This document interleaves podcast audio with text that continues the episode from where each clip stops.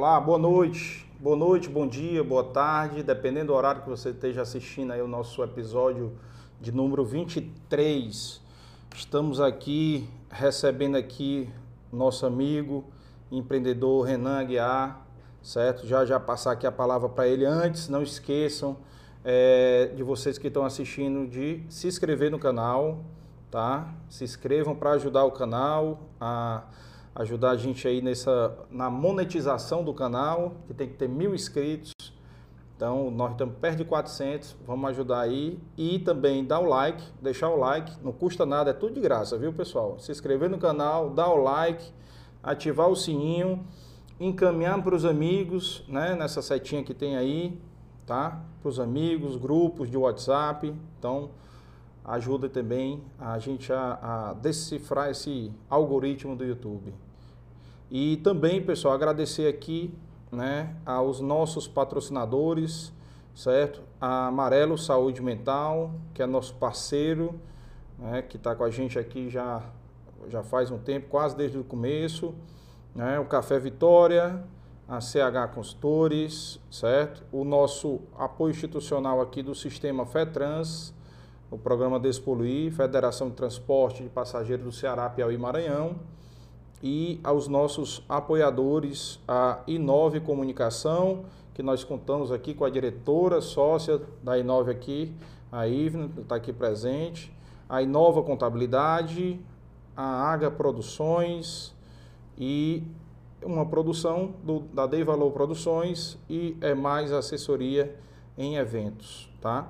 Agradecer aqui ao time, né, Dei Valor, que faz parte aqui, que nos ajuda a colocar no ar, né, o Valclides, a Tice, o Alex e o Léo, tá? agradecer a todo mundo e também deixar o recado que quem quiser ser patrocinador, só entrar em contato com a gente através do direct do Instagram, quem quiser ser patrocinador do podcast, e quem quiser fazer qualquer doação que seja, qualquer valor será muito bem-vindo, pode fazer através do Pix, do QR Code que está na tela, e do Pix que está na descrição do canal. E desejar agora, passando a palavra, desejar boas-vindas, Renan. Você é um case de sucesso aqui e a gente fica muito feliz aqui de você estar aqui e deixar a marca, uma marca cearense, né? Falar um pouco dessa sua história. Seja muito bem-vindo aqui. Bacana, Carlos. Obrigado pelo, pelo convite. Já pelo nome, né? Dei valor, uma coisa bem, bem cearense, bem na nossa cara. E a ferramenta do podcast, acho que é uma ferramenta que tem seu espaço, né? Particularmente eu utilizo muito para aprender realmente, atualidades, enfim, acho que tem um, um bom caminho para vocês seguirem. Vocês estão também de parabéns pelo sucesso que estão alcançando nesse curto período. Quanto tempo já estão de, de, de, de podcast? Dois meses e pouquinho. Dois meses Esse curto período é. já, já uma galera muito boa passou por aqui, né? Já, já. Graças a Deus a gente Está tendo muito, muito sucesso, muita sorte aí com os convidados, né? Os convidados estão adorando. Chego aqui achando que vão falar 30, 40 minutos, passam 3 horas e meia falando aqui. e um pouco de mim, né, pessoalmente. É, enfim, é, cresci no, no, no, É, falar um pouco aí da, da tua origem, de onde tu nasceu. Cresci numa família de, de empreendedores, né? Meu pai e minha mãe. É, então, já lá no colégio, o pessoal me perguntava o que eu queria ser quando crescer, e eu queria ser dono de algo, de alguma coisa. Eu já falava isso. Não existia a palavra empreendedor, uhum. mas eu queria ser dono de algo, né? Então, trabalhei muito com, com meu pai, né? Acompanhei ele no dia a dia, cresci ali dentro da, do, do, do, balcão da, da empresa do meu pai. E já na faculdade, teve uma oportunidade de empreender com um colega meu de, de faculdade com Lava Jato. Né? Ah. Era um negócio que a gente vislumbrou a oportunidade, baixo investimento, entramos de cabeça. O negócio teve a sua continuidade, existe até hoje o Lava Jato ali próximo a Dom Luiz. E foi um MBA do empreendedorismo na prática, né? Porque a gente errava muito ali, eu tinha 19 anos na época, e tentamos expandir. Uhum. Tentamos expandir, abrimos uma segunda unidade, e com a segunda unidade, a qualidade do nosso serviço caiu muito, porque a gente não estava mais fisicamente presente, presente. nas duas unidades ao mesmo tempo. Uma né? barreira. Só um parênteses aqui, tá? é, quando ele chegou aqui, eu tirei uma dúvida, porque alguém tinha me falado isso. Fala um pouco do teu pai, cara. O teu pai, porra, teu pai é um case, por sinal, é, Oceano, você está intimado a vir para cá para falar do cowboy, viu? Tem que falar do cowboy, cara, porque é, só um, um, testemunho pessoal meu, né? Eu fui um dos meus primeiras, primeiras experiências profissionais, eu fui é, estagiário do Banco Real, né? Do finado Banco Real, né? Que foi vendido para o Santander, Santander. É, na agência da Santos Dumont com. com Leonardo Mota. Com, não, é. Não, Barbosa é, de Freitas. Barbosa de Freitas. Santos Dumont com Barbosa de Freitas, que tem até hoje o Santander lá. E era agência do cowboy, do Oceano. Então o Oceano chegava lá com um malotezinho embaixo do braço. Falava com ninguém. Né? Falava, parecia um vereador, né? Conhecia Deus e o mundo, os clientes tudinho conheciam ele, com o óculos escuro dele, com aquele jeito dele despojado gente finíssima, quero muito bem seu pai. Faz pai... muitos anos que eu não vejo, realmente faz muitos anos. Mas é um cara que sempre tratou todo mundo muito bem, super simples e um case de sucesso também. É, tem 28 é. anos de, de mercado, né? Hoje está com duas unidades, uma no, no Iguatemi e outra no Rio Mar. E produto também no varejo, né? Como a gente comentou aqui no início, né? É, a, a, farofa está disponível aí, a famosa farofa, né? É, farofa do cowboy é, é. é, é conhecida mundialmente, viu? É. Aí, eu acho que tem gente que compra aquele spotzinho e leva, leva. quando vai viajar para Portugal, Europa, Estados Unidos. Certeza. Entendeu? E, eu já comprei bastante, viu? Certeza. E sem dúvida nenhuma é um case de sucesso. Quem nunca foi pro cowboy na Leonardo Mota ali, um happy hour, Dom né? Luiz, um happy hour, né? numa quinta-feira, é. uma sexta-feira, matou o horário da faculdade, né? Não estou incentivando que façam, tá? É só relembrando aí umas pessoas que faziam. É. Né? Mas, cara, que bom, viu? Que bom que reencontrando aí e realmente sangue total aí, né? Empreendedorismo. Eu cresci dentro dele que a gente tinha é, naturalmente leva a discussão é. da empresa para casa, né? É, então é, não tem como não levar. Não tem como não levar. Então eu cresci dentro desse ambiente de, é. de dos desafios, da, da, das coisas positivas também, das oportunidades. Isso era muito forte, né? Uhum. Lá em casa. E voltando para o Lava Jato, né? Depois da, da, da, da, tentativa de expansão e vendo que realmente ali o, o padrão de mão de obra era muito limitado, que a gente não conseguiria expandir é, eu comecei a procurar algum outro negócio realmente que pudesse dar uma escala maior, porque eu sempre tive esse pensamento de querer crescer, né? de querer empreender, mas já pensando no, no, no segundo passo. E, e, aí vem as sortes que, que acaba acontecendo, o acaso que é, ajuda bastante, né? A Renata, minha esposa, uhum. atualmente, na época eram namorados, ela gostava muito de blog não tinha Instagram na época, era blog, assim, a, a rede social era blog. E ela viu num blog da, de uma blogueira uma sorveteria americana chamada Cold Stone, que tinha o sorvete na pedra. E naquele final de ano a gente ia passar o ano novo nos Estados Unidos e aproveitamos e fomos visitar, né? Onde era? Em Nova York? Era em Las Vegas. Las Vegas. Mas é uma franquia bem Nacional, nacionalizada lá nos Estados Unidos. Tem mais de mil lojas. Uhum. E ficamos encantados com a experiência de um sorvete na pedra, de você poder personalizar o seu sorvete. E batemos o olho falando, não, é isso que, que a gente. É essa ideia diferente que a gente estava procurando. Quando uhum. a gente voltou já com a ideia fixa de querer montar, a gente. Ela morava ali na, na Canudo de Aguiar. Um dia eu deixando ela em casa e retornando para ela bilhar, né? Para voltar para casa. Eu vi um pontozinho lá para alugar e aquela intuição ali, cara, é aqui, o ponto é aqui, que foi a nossa primeira loja na Ana Bilhar. Que ainda tem, né? Temos, temos lá, na Varjota ali. Passa né? em frente hoje lá. É. E não tínhamos marca, não tínhamos produto, não tinha nada. Isso foi na primeira semana que a gente retornou de viagem. Empolgado. Porra, pegamos o ponto ah. sem, sem, ter, sem ter muito. Mas já alugou o ponto? Já alugamos o ponto. E aí a sorte de novo, o Azael, vou mostrar esse podcast para ele, é o dono do ponto, nos ajudou. Assim, a gente era muito jovem, né? na época a gente tinha 22, 21 anos. E ele, é, de cara, comprou a nossa ideia ali e tal, a sorte que acontece. e fomos atrás de, de fazer marca, fazer produto. Deu uma carência Deu uma carência bem alongada, depois ajudou com um pouco mais ainda. Ah. É, e entra o, o, Roberto, né, o, o tio oh, da Renata. Outra coincidência. É. Grande Roberto, um abraço para você. Da Sorbeto. O Roberto da Sorbeto, é, eu conheci ele na época que eu fui presidente da AGE, em 2011. Né? Conheci ele, um cara sensacional também, sensacional. É. E ajudou demais na, na geração do produto, assim, né? Porque a, a fábrica dele é um sorvete de massa, né? O sorvete é, mais popular. Popular, popular. Só que ele tinha conhecimento de maquinários, Técnico, fornecedores, né? e foi ele que nos apresentou o gelato em si, né? Uhum. Isso era 2011 para 2012. Hoje em dia, o gelato ainda tem um caminho para até educar o consumidor a saber a diferença entre o sorvete e o gelato, né? Imagine em 2012. Então... Cara, eu não sei qual é a diferença. Pode até falar aí, porque eu não sei não. Sim, basicamente falando, ah. né, tentando traduzir no mais simples ah. possível, a diferença é na, na, formulação do produto, que tem um teor de açúcar e gordura bem ah. inferior ao sorvete, o gelato é okay. bem inferior, e aí com isso sobressai a cremosidade, se sobressai mais o sabor, é um produto mais premium, é um produto mais sofisticado. Ah, entendi. Né?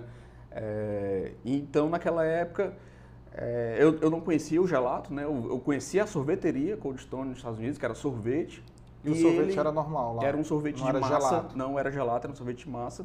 E ele nos apresentou o gelato, que casava muito com o nosso projeto, porque a gente queria fazer um projeto realmente diferenciado, que apostasse na, na experiência, que apostasse num produto de alta uhum. qualidade. Então foi muito bom essa junção do gelato com essa ideia do sorvete na pedra, que foi talvez ali o grande é, chamariz para o boca a boca funcionar muito rápido. Né? Quando a gente abriu, é, pulando um pouco já aí né, na, na primeira loja, é, era uma loja bem pequena, não sei se você vai lembrar lá, era uma loja de 20 metros quadrados, era realmente bem, bem pequena. Uhum. É, até pelo investimento que a gente tinha na época, eu tinha um lava-jato, é, meu, pai, meu pai tinha um cowboy e eu já tinha assim, uma certa independência financeira, uhum. então não queria é, pedir dinheiro emprestado para ele e tal. Então fizemos dentro do orçamento que a gente tinha lá, que não era grandes coisas, né? Então era uma loja bem pequena, só que explodiu muito rápido, né? Uhum. É, Fora o orçamento que a gente tinha, também tem, tem, tem muitas histórias naquela época, assim, que a gente fez o planejamento de gastar X, só que nunca se gasta X, né? Gastamos 4X. Rapaz, eu e esse vi a Pois é, ainda mais na, na, lá atrás como é. era, né? E a diferença desse X para 4X, é, recorremos a quem? O Banco Real na época. para Fez a tua conta universitária lá? A conta universitáriozinha tinha lá um saldo lá, um 10 dias, 10 dias, né? o limite pra, de empréstimo a gente acabou pegando para fazer. E a dificuldade, entre aspas, financeira que poderia ter pelos empréstimos ali, porque a gente não sabia nem o risco que a gente estava correndo, pegando aquele dinheiro emprestado, né, e tal, é, foi superado muito rapidamente porque o boca a boca foi impressionante, assim, né, nas primeiras semanas a gente inaugurou a loja com dois colaboradores, era um abrindo o turno e um fechando, e eu e a Renata lá sendo atendente, gerente, comprador, era tudo, né? E, a gente abriu no, no, segundo final de semana, a fila virava, é, saía ali da loja, tem um estacionamento, um lava-jato vizinho, né? vizinho né? É. Passava o lava-jato chegava quase no colher de pau. Caraca, no segundo final de semana, né? E assim, a, a, aquela ideia. Deu tilt na hora, deu tilt. Né? Pois é, aquela ideia bonita que a gente estava querendo focar em atendimento, ah. experiência, foi tudo por água abaixo, né? É. Porque a lojinha é pequena, dois, dois colaboradores, a demanda explodindo, né? E é, logo no início ali, nas primeiras semanas, né, a, a, a dificuldade passou de financeira a ser operacional, porque a gente Total. não tinha a mínima experiência em como gerir a, a, loja, realmente, assim, gerir a operação, a loja, e com a demanda aumentando a cada dia. Recorreu ao Roberto? Ajuda do Roberto? É, o Roberto sempre nos ajudou muito com o produto em si, é. né? A, a, até porque ele não tinha loja, né? A, é, fábrica, né? É, o negócio é. dele é fábrica, né? É. é, mas sim, ele tinha, tinha até um, um, colaborador dele que ajudou a gente no início lá na nossa produção também, ficava uhum. indo e vindo. E só que muito rapidamente a gente tinha que tomar uma decisão, ou aumentar a nossa loja na Bilhar, ou partir para uma outra loja. E aí com dois meses a gente falou, não, a gente é, com um pouco de receio de perder aquele boom inicial, porque é, aqui em Fortaleza tem é, a história ainda do, do, do, negócio da moda, né? Modismo. Do modismo. Então a gente tinha muito esse medo de, de, de ser um modismo ali, é. né? Não, a gente não pode fechar a loja duas, três semanas, um mês para aumentar a loja. Né? A gente não pode perder esse, esse, esse boom, né? É. Aí a gente foi para a loja da Desembargador Moreira, com dois, três meses a gente já iniciou a, a construção da Desembargador Moreira. Aí é uma loja bem maior, o estacionamento, numa avenida e tal. E, para nossa surpresa, quando a gente abriu com nove meses de, de, de loja já, né, que passou uns seis meses aí para a gente construir a segunda loja, o movimento não diminuiu na Ana Bilhar e foi um movimento maior ainda na Desembargador Moreira. Porque tinha maior, mais espaço, né? Então a gente viu que realmente era um- um- uma ideia, um Tinha negócio muito bom ali na mão, né? Qual foi a, a data de abertura? Foi junho de 2012, a Ana Bilhar. Junho de 2012 e E a Novembro. foi abril de 2013. abril de 13. Foi uns 9, 10 meses depois da, da, da, da primeira. Por três meses tu já foi atrás do ponto. Com dois, três meses a gente já foi alugar o outro, o outro ponto lá. E muito bem localizado, né? E- Todas duas, e uma perto da outra, né? E uma perto da outra. Ah. Que era uma coisa até meio que proposital na época da gente, porque a gente queria realmente dividir a demanda. É. para comportar, para dar aquela experiência que a gente imaginava desde o início, né? Uhum. E aí a gente foi dando um passo de cada vez, né? É, abrimos uma loja de shopping aqui em Fortaleza, as coisas foram acontecendo, Qual foram, foi o primeiro shopping? foi o Via Sul, a gente nem Via tem Sul. mais loja hoje lá. Uhum. É, as coisas foram acontecendo, a gente foi minimamente estruturando ali a operação e em 2014, dois anos depois, a gente foi para Teresina, que foi a primeira loja fora de Fortaleza, né? No modelo de, de, de 2014. de sociedade. A Como se gente- fosse uma franquia, quase uma franquia, né? É, um desde o sócio. início, desde o início era um sócio operador, um sócio que cuidava da operação e a gente já tinha a parte de, de retaguarda sendo feita por Fortaleza, né? É, fomos para Teresina em 2014, Recife em 2015, Salvador em 2016. Isso sempre com uma loja em cada estado, né? E, e fomos expandindo, fom- fomos estruturando a operação e principalmente olhando muito a, a parte da gestão, né? Gente- Eu sempre foquei desde o início, desde, desde até do planejamento na gestão do negócio. É, um pouco pela experiência que, que eu já tinha tido com o meu pai, de crescer, de, de, de, é, de- é de isso. ver isso né, Hum. na prática, e pelo que eu realmente fiz na, na, na faculdade, na administração, aprendendo, estudando e visitando outras empresas, né? Eu acho que a gente aprende muito indo em loco, assim, né? Indo, Uhum. indo Fazendo benchmark, né? benchmarking em loco. E então a gente olhou sempre muito essa parte da gestão e quando o negócio foi crescendo a um ponto, quando a gente já estava com quatro, cinco regionais, a gente de fato centralizou toda a gestão em Fortaleza, né? É, o sócio na ponta, que a gente ainda tem sócio, cuida de fato estritamente da operação, né? A gente quer que o sócio olhe para o cliente, que o foco do, do, do- do- nosso sócio na, na- na ponta seja atender o cliente e proporcionar a experiência que a gente imagina para nossa marca. Essas lojas fora, todas têm um sócio? Todas têm um sócio na ponta. Certo. Hoje a gente tem nove sócios na, na, na ponta, nove estados, né? Uhum. E, e aí, de fato, 100% da gestão financeiro, contabilidade, fiscal, compras, marketing, RH, DP, está centralizado aqui em Fortaleza. Daqui a pouco tu tá que nem o, Coco Bambu. Tem 160 sócios. Ave Maria. Mas é um modelo, é um modelo interessante de É um modelo interessante, funciona, porque alinha os interesses, né? É um, é um pouco diferente do da... é um exemplo que dá certo aí. Total. É um pouco diferente da franquia, porque o franqueado na ponta Hum. é, paga royalties para o franqueador em cima de um faturamento bruto. É, Só que o franqueado está olhando é a última linha do negócio dele lá. É. né? E o franqueador não, tá? o franqueador está olhando é a receita. é. Então fica uma visão meio distorcida, né? Total, total. É. E. E como é, como é que tu faz? Tu continua, tu, tu é o sócio majoritário, né? Não sei se é, sei lá, o exemplo aqui, se não me engano, o Coco Bambu é tipo 60-40, né? Os sócios têm 60%, aí os operadores têm 40%, não sei, é tipo alguma coisa assim, né? É, o, o, o modelo da gente, a gente tem, tem- tem a participação societária e o sócio na ponta tem 10% da operação, né? Esse é um, a gente evoluiu um pouco ao longo do, do tempo o modelo, Uhum. mas é um, um, um modelo que, que funciona bem porque a gente consegue ter pessoas é, compradas com a, com, a, com a marca e pessoas é, qualificadas, pessoas que, que é uma coisa da, da, nossa cultura também que a gente forma muito essa galera. Né? Uhum. É, dos nove aí, a gente estava até no nosso planejamento semana passada, para 2022, a gente tava, ressaltou isso, que dos nove, quatro começaram como estagiários dentro desse nosso escritório central aqui. Ah, e foi é, bacana, gente, cara.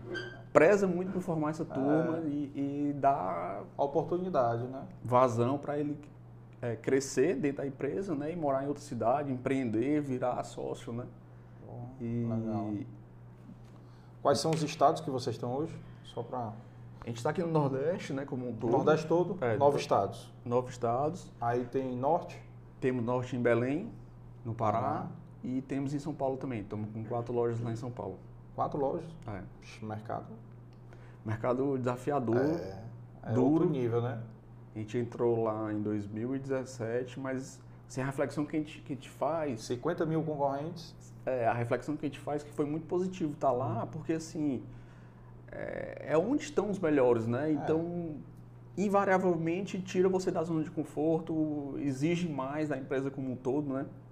Então foi muito positivo. Onde são as lojas lá em São Paulo? A gente tem no Shopping Morumbi, no Shopping Pátio Paulista, no Shopping Eldorado e uma no Jardins na Adoc Lobo. Uma de rua? Uma de rua. Uma de rua e três de shopping. É, o mercado lá, com certeza, para aprendizado deve ser ótimo, porque é onde tudo acontece, né? São Paulo é, é uma coisa à parte, né? É até engraçado porque assim, a gente vai na expectativa de, ah, São Paulo, cidade grande, né? Todo mundo se ganha dinheiro, mas na realidade é muito mais dura do que, é, do que a que visão que a gente vê de fora como visitante, né? É. Realmente os negócios lá rodam com uma margem menor do que rodam aqui no Nordeste, mas tem uma condição de ter uma capilaridade muito maior. Esse é o lance de São Paulo. Não é margem, é volume. Né? Volume. Né? É. Você vê hoje o Coco Bambu, quantas lojas tem lá? Exato. Entendeu? E as lojas do Coco Bambu são lojas de 2 mil pessoas, 3 mil pessoas. Né? É, então, são lojas grandes. Grandes, né? Então, realmente é... Mas é bacana. Então, mais um, pessoal, aí, ó, mais um que faz parte do Plano Cearense de Dominação do Mundo, né? Então, tu lembra dessa história? Lembro. Então, pronto. Aqui a gente deixa bem claro aí que tem um Plano Cearense aí de dominação, tem gente espalhada em todo lugar, né? E dominando aí o mercado de São Paulo, que é um mercado muito difícil, né? Muito difícil de você. Agora, para abrir a primeira loja no Piauí já foi um sofrimento, não foi não? Ah, Aprendizado demais. E se tinha aquela ideia, ah, como que a gente vai gerenciar a distância, mesmo tendo sócio, né? Como que a gente vai é. gerenciar é. a distância? Os desafios são, não é que maiores, são outros, né? Ah. De, de você abrir um outro mercado.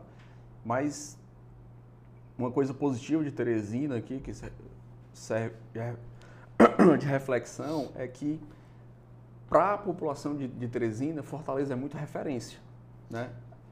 Eu acho que até hoje, assim, né, cara? De, até hoje. muita gente estudar, vinha isso, estudar aqui, isso. vinha fazer. Até ter uma casa de grau, praia né? aqui, ter é, uma residência de também. praia. Então. É... Faculdade a gente tinha esse muito receio, ah, será que o pessoal vai, vai nos conhecer lá em Teresina, uma marca de fora e tal. Uhum. Mas quando a gente chegou lá, a gente não fez zero propaganda e foi realmente um boom inicial que teve em Fortaleza também, sabe? Então isso ajudou a gente a, a como você falou, aprender a operar fora de casa, uhum. mas no mercado que é, já acolhia a marca da gente como, como, sei lá, uma referência, sabendo, conhecendo pelo menos, né? Sim, Isso ajudou sim. bastante. Mas com, com, eu até ia falar que eu vi também uma matéria falando sobre isso, mas eu ia dar exatamente o exemplo. Com o nome São Paulo, ninguém ia imaginar que era cearense, né? Sim. Fosse Dei Valor, né? Aí, Dei Valor Gelato. Sim. Aí ia, ia, ia imaginar, Sim. né? Mas com o nome já dá uma, uma disfarçada, né? De, de... E Sim. tem uma história aí com essa questão do nome, não tem? Que tem. achava que era. Como é essa, essa história aí? Não, o nome, é, lá atrás, quando a gente estava formulando e tal, né? Ah. É, buscando um nome, né? E aí eu estava assistindo um documentário com a Renata, sempre gostei muito de documentário sobre empresa, como eu já comentei aqui, so, e era sobre a Gucci, né? A, o documentário. E o fundador da, da, da, da, moda Gucci, né? A marca de moda Gucci, é Paolo Gucci. E eu sempre quis personificar a marca, né? Que tivesse não um personagem, mas que você conseguisse é, enxergar a marca figurativamente. E aí eu gostei, sei lá, do som Paolo e, e, a Renata pensou em Dom Paolo, aí já tinha o Dom Pastel, que é, que é do Coco ah, Bambu também. Sim. Aí eu sugeri São Paulo e pegou. Acho que o nome é, curto, né? É, não, e, um nome meio chiclete, né, cara? Gruda, né? O nome gruda, São Paulo. Vamos ali na São Paulo. É. é que nem assim, obviamente a minha infância, eu sou infância de Juarez, né? Tu também deve ter sido Juarez, né? De sorvete também. Juarez e 50 sabores, né? 50 sabores. É, na. É, é, mais novo pouquinho, né? mas para mim era mais, mais, mais a 50 sabores também tinha, mas o Juarez é cara da infância, né? É. E, e, foi um também divisor de água aqui na, na área, né? E tem a logo da gente, né? Que tem esse bigode, que é uma ah. história bacana também. A gente é, não, não tinha dinheiro para contratar uma agência e tal, né? Um design, sei lá, para escrever. E eu tinha acabado de me formar. Eu fiz administração e fiz marketing também, né? Faculdade de marketing. Hum. E eu falei, não, pô, acabei de me formar em marketing, eu tenho que fazer minha própria marca, né? Não é possível que eu não crie uma, uma, uma marca. E nunca aprendi a mexer em, em naqueles Illustrator, CorelDRAW, enfim, uhum. aplicativos e, e, sou péssimo desenhista também, né?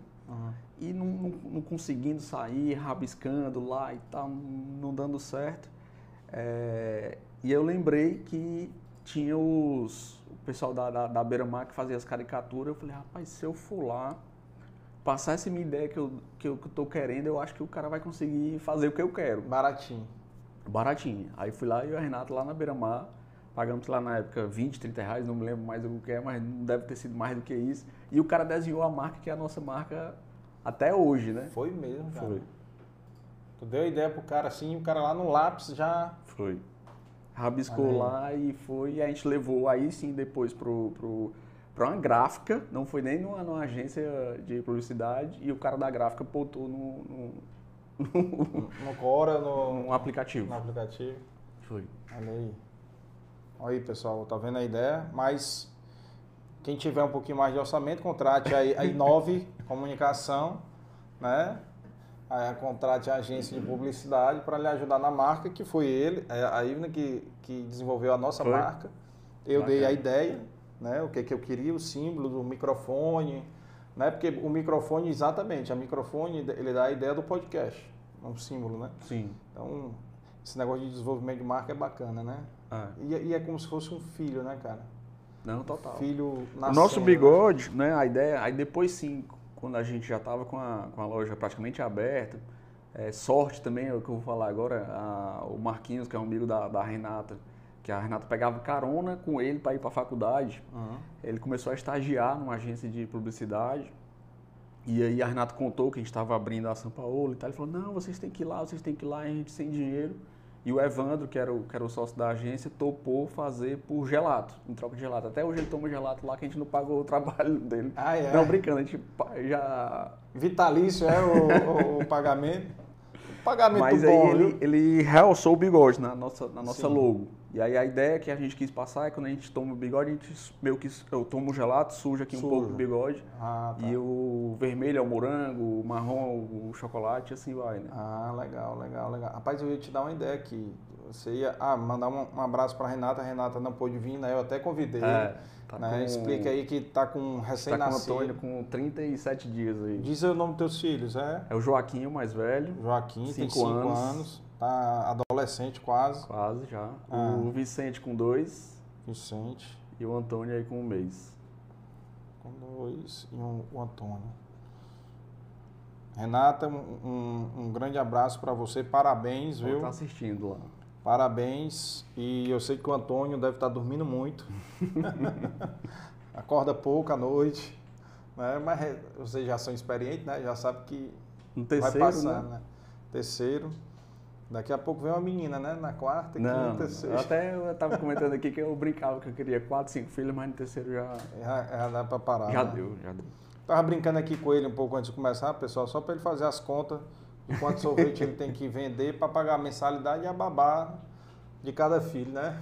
e eu sou muito focado em número, né? Então é. não é nem o quanto que vende, não. É calcula a já a margem, a margem então tem que... É, é, o, so, o, preço do sorvete menos a margem, é, é, é verdade.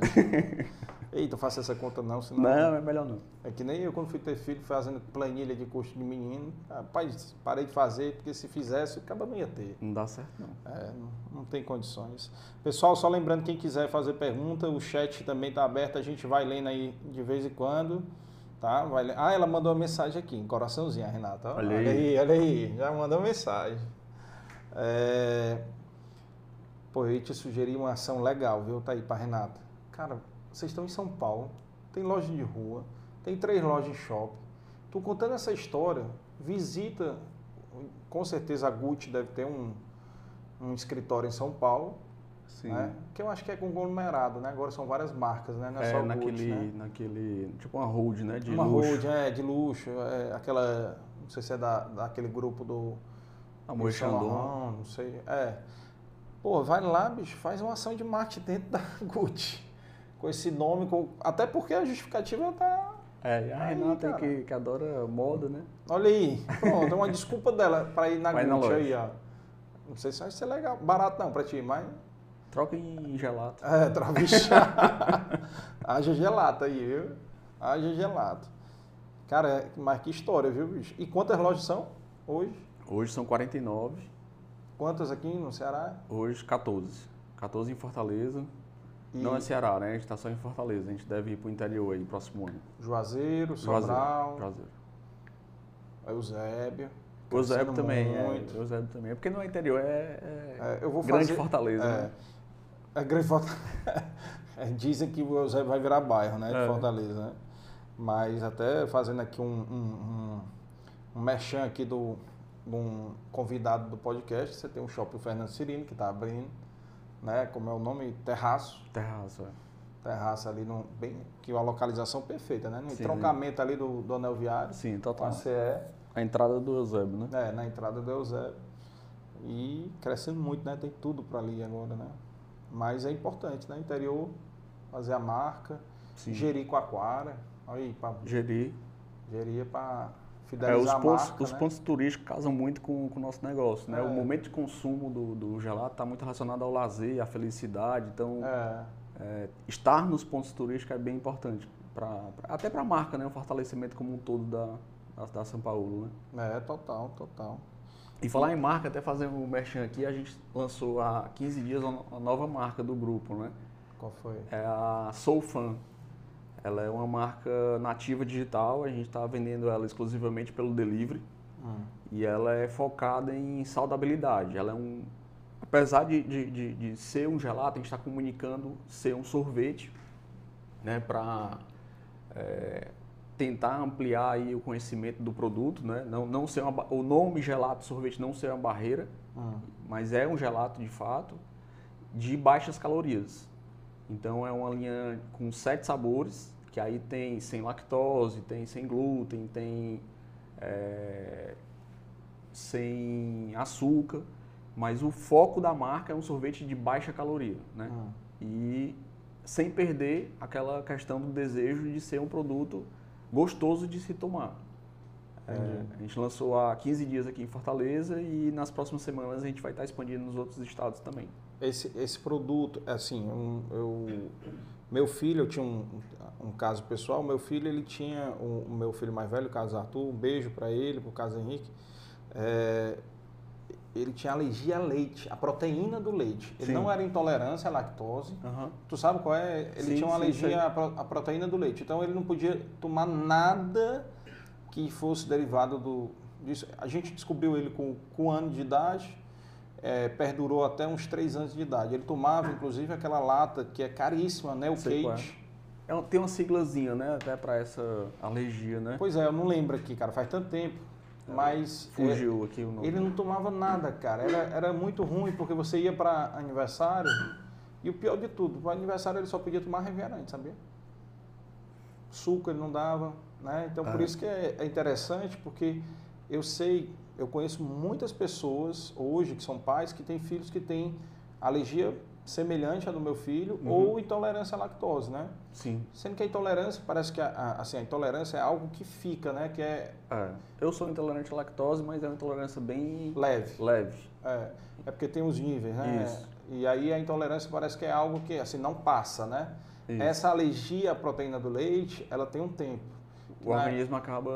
absorvendo É. alguma coisa, né? Não sei aí te especificar como. Mas a, a pediatra na época ela falava exatamente isso, que passavam com até 5 anos de idade. E com 3 ele realmente passou e hoje ele, como tudo, não tem alergia a nada. Aliás, tem alergia a caranguejo, eu acho, algumas coisas. Mas é, é mais fácil as pessoas terem alergia a isso. Uhum. E aí é bom porque esse teu É, a produto ele Sou vai... Fã, até sigam nossas redes sociais, Sou Fã Sorvetes. É, uma outra, é um outro CNPJ? É uma outra é, marca? uma outra marca, é, totalmente independente da, Independente. da, da São Paulo, né? Não, não vai não- produtos da São Paulo na Soufana e Soufana na São Paulo. É, é outro E é negócio. só iFood, só... Só no, no- no- nos canais Beleza. digitais. A gente tem no iFood hoje em dia, tem um canal próprio Uhum. e vamos lançar também pelo WhatsApp a venda. Mas hoje em dia tem o aplicativo Canal na- próprio é um aplicativo próprio da Sofã. da Soufan, na iOS e na, e na Android, no né? Android. Tu tem aplicativo também na São Paulo? Tem na São Paulo também. Então pode pedir também na São Pode. Paulo. Pode Mais pedir. barato, né? Que não tem a taxa do iFood, né? Mais barato. Tem promoções exclusivas, tem É. taxa Todo grátis. mundo faz a mesma coisa, né, cara? É, Porque tem iFood é 30%, sei lá quanto. Eles cobram. É, tem a- o percentual deles lá, né? Ah, E talvez o mais importante não é nem o, o custo, é mais é ter o acesso direto ao cliente, porque sim. Acaba que no iFood ali é um shopping, né? É. E o cliente não é da São Paulo, o cliente é do iFood, né? A gente não tem acesso àqueles dados ali. É como se você fosse um. O, o- na verdade, a- a- o iFood fosse um atravessador, né? Um- Isso. Um, distribuidor. E o grande valor está no, no cliente final, né? É. É, se relacionar com esse cliente final, né? Então, Uhum. com o canal próprio, a gente consegue ter acesso a, a esse relacionamento, identificar o cliente, propor, por exemplo, uma promoção específica por causa que gosta do sabor de chocolate e tal. Com o canal próprio, a gente consegue ter essa informação. Com o iFood, a gente já não consegue, né? A gente não, Ah, gente- é porque vocês não controlam a base de dados, né? não controlamos. É. A gente não sabe quem está pedindo na ponta. O pedido Não chega... sabe a idade, não sabe onde Zero, mora, zero. não sabe. Zero. O pedido chega ali, tipo, três pontinhos. Para quem é o pedido? Pra gente. Só o né? endereço. Só o endereço aqui, ó, para tu manda entregar. entregar aqui. Então isso é. realmente, Realmente. Estamos até lançando agora em janeiro nosso programa Fidelidade também para contribuir com esse relacionamento com o cliente, porque acho que isso faz muita diferença hoje em dia, né? É, na, na São Paulo eu falo muito que a gente não vende gelato, a gente não vende um café, a gente não vende um cookies, a gente vende um momento de lazer, um momento de, de felicidade, né? Uhum. E é, se relacionar com o cliente é muito importante para contribuir com essa experiência, para contribuir com esse momento de, de- de felicidade. Então, com, com fidelidade, é lógico, o cliente vai se, se beneficiar de promoções exclusivas, de preços menores, enfim, o que a gente vai propor ali no, no, no clube, mas para a gente é ter o dado do cliente, né? E saber se relacionar com o cliente, né? Que hoje Uhum. o dado é muito importante, né? É fundamental, né? Fundamental. Você, você conhecer quem é o cliente, né? Realmente o iFood você fica na cega, né? É. É, fica mais complicado de você tomar decisões de, de marketing estratégicas, né? Sem conhecer. É importantíssimo para a venda, porque é um canhão de vendas, assim, né? O fluxo ali de pessoas que está ali todo dia no iFood é, É. é gigantesco, mas tem seu, tem seu pedágio aí que, que, Que é caro. que é caro e, e a informação, né? É. No, no fim do dia a informação conta muito. É mais caro ainda, né? Porque É mais caro ainda. informação, né? Porque o outro, se fosse o mesmo preço tivesse a informação, era, já era melhor por causa disso, né? Exatamente. E o, o- hoje como é que é o percentual de, de vendas no teu aplicativo e no iFood? É, a diferença é, delivery. é- é gritante, assim. Olhando só o iFood, a gente bota 90% iFood e 10% do nosso canal próprio. Caraca, É, é foda. Competir com... É porque os caras têm um caminhão de... de, de dinheiro ali empurrando mídia, né? empurrando marketing, tem os dados do cliente, então É. eles conseguem fazer esse, esse relacionamento funcionar, né? De vez em quando sobe um pop-up aqui do, do cupomzinho da loja que eu mais gosto, com né, do iFood ali, né? É. Então, realmente, os caras têm a máquina na mão. E ele só patrocina um podcast em São Paulo, viu? Não patrocina um podcast aqui no Ceará, olha aí. Pois é. No Ainda tem Nordeste. isso. Ainda tem isso. Dinheiro, ou seja, o, o dinheiro que você paga para ele vai lá para São Paulo, fica lá. Ele não, ele não distribui a, a, a, riqueza, né? Total. Cara, bacana. É, essa, essa tua experiência aí é, é bom porque o objetivo é crescer num mercado próprio, né? Num aplicativo claro. próprio. E a margem, com certeza, diferente demais. E hoje vocês são quantos colaboradores lá? Hoje a gente tem em torno de 480. Caraca, bicho, isso tudo. É, são 49 lojas, né? A média 10. ali, uma por outra. É. é. 8 a 10 pessoas por loja e tem a galera do back-office também, né? Para acabar entra na sorveteria, nem imagina, né? É. Nem imagina o que tem por trás, né? É, cara, 480 pessoas, é muita gente. Muita família, cara. Muita família Certeza. que, que depende disso, né? Muita gente que está lá. Certeza. Tem funcionário desde o começo lá? Tem, tem. Que já virou sócio? Que já virou sócio, tem que falar agora. O Pedro que está em São é. Luís, acho que ele entrou com. Acho que não tinha nem um mês, 20 e poucos dias de loja. E a nossa sócio em São Luís hoje, toca a operação lá. Ah. E qual é o plano de expansão assim de vocês? O que, é que vocês pretendem? Cara, é, é consolidar nacionalmente, né? A uhum. ideia da gente é realmente se tornar uma, uma rede nacional. É, tem muito espaço para isso. Lógico que o foco assim nos próximos anos ainda é norte e nordeste, onde a gente é mais forte, onde a nossa marca está mais é, difundida. Tem algum ranking específico da área? Tem de não, o gelato é um segmento muito novo, né? É, tem o sindicato dos sorvetes acaba não olhando tanto para especificamente para esse é. para esse ramo assim não tem tanta é, pesquisa. volume né? Deles lá é mais volume, volume, industrial né? Exato. É. e é, a gente imagina ser realmente uma, uma chamar de, de, de hold uma, uma, casa de marcas né? A gente está lançando a Soulfan como eu expliquei. Uhum. mas com, com certeza vão vir novas marcas né é, dentro do mesmo universo. A gente não quer perder o foco né, de, de dessa questão da felicidade. Está né? Tá muito no nosso propósito de entregar a felicidade para o cliente. Então, uhum. quando a gente olha no. Faltava um, um, essa parte da saudabilidade que a gente está tá fazendo com a Soulfan, mas a gente tem o chocolate, por exemplo, né, que é a mesma cadeia de fornecedores, é, é, um momento de prazer também consumir o chocolate. A gente tem o açaí também, que também está na mesma cadeia de valor de, de, fornecedores. Então a gente vai ter novas marcas explorando muito o digital, né? Que a pandemia hum. acelerou essa transformação, é, educou o cliente a pedir em casa e a gente tem uma estrutura física dessas, chamar de 50 operações nossa hoje, é, que já está lá, está consolidada e ela pode funcionar como um hub de entrega para essas marcas nativas digitais que a gente vem a criar. Então Entendi. também vai ser um outro caminho de expansão da gente com novas marcas, além da expansão das nossas lojas da, da, da São Paulo, que acaba sendo o foco, né? Mas é, com certeza vamos ter aí três, quatro, cinco marcas do grupo. Pegando o gancho aí que tu falou agora, como é que foi a, a pandemia lá para vocês, cara? Duro, é né? Bem, bem duro.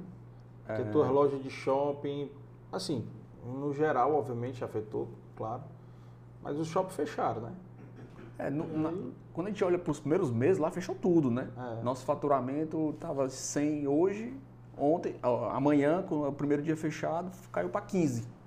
Foram 85% de queda, né? É, e esses 15 era o, era o delivery, né? Pré-pandemia, nosso delivery era em torno ali de 9, 10%. Hoje está em 25, 27%. É, foi duro, mas assim, a, a 27 é um volume bom, né? É um volume bom.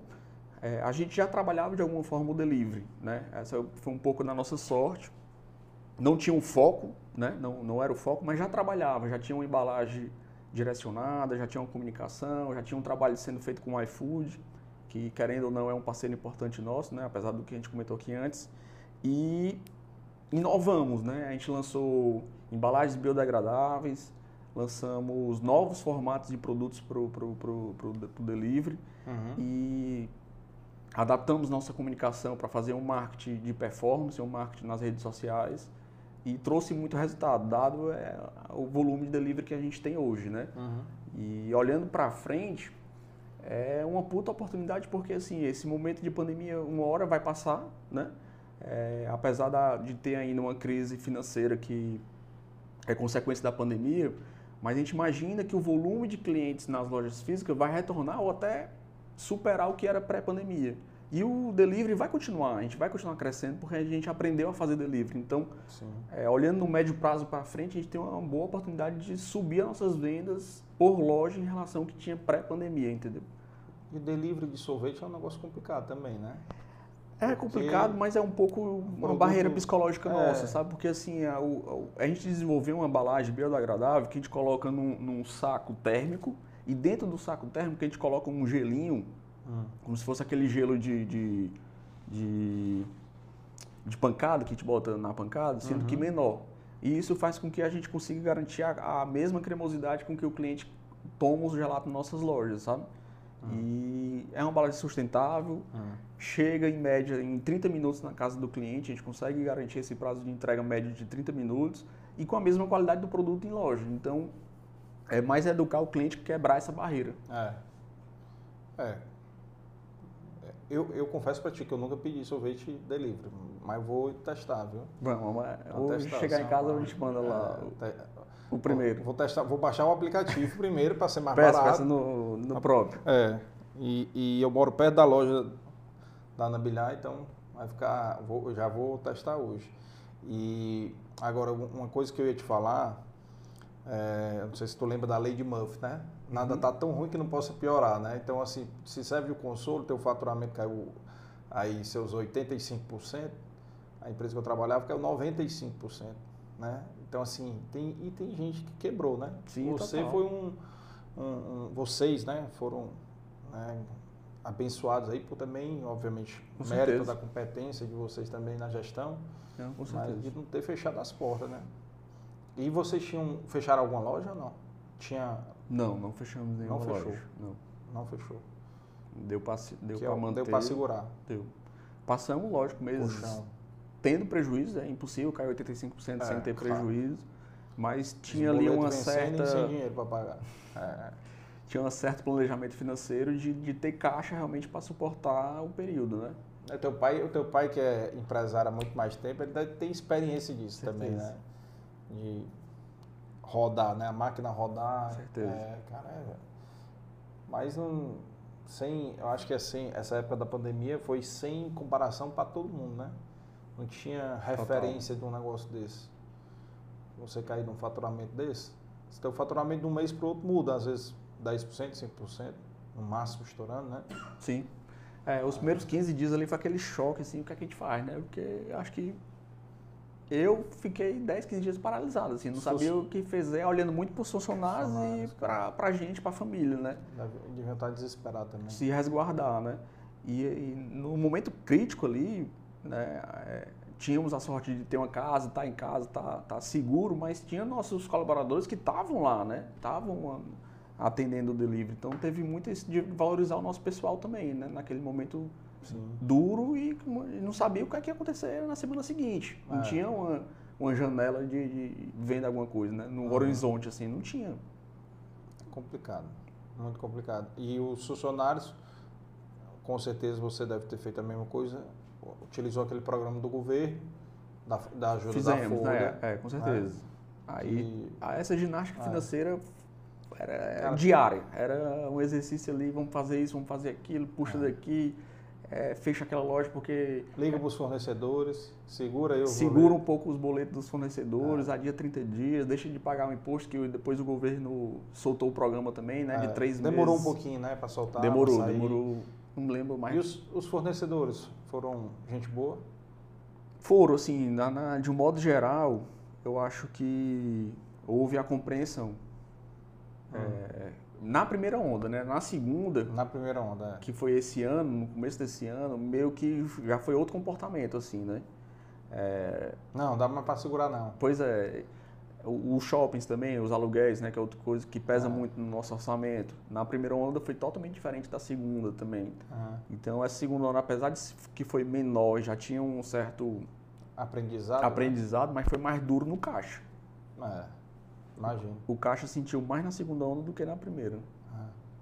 Cara, na, na primeira onda, né, assim,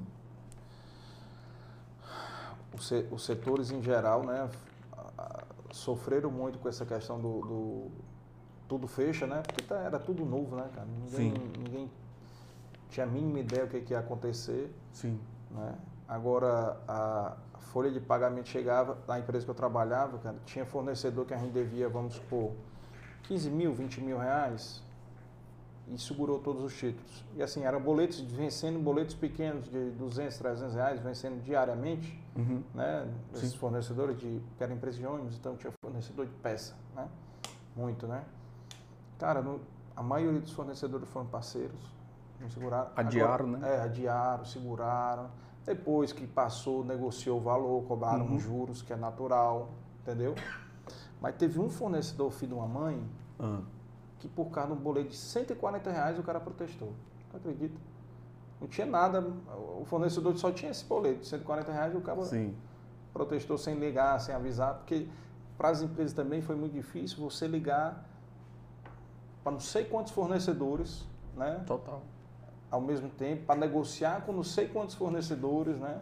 Então, Total. assim, você também deve ter tido alguma dificuldade com isso, né? De ligar fornecedor pouco flexível, mas isso é aprendizado total também, né? É, o- no nosso negócio a gente tá.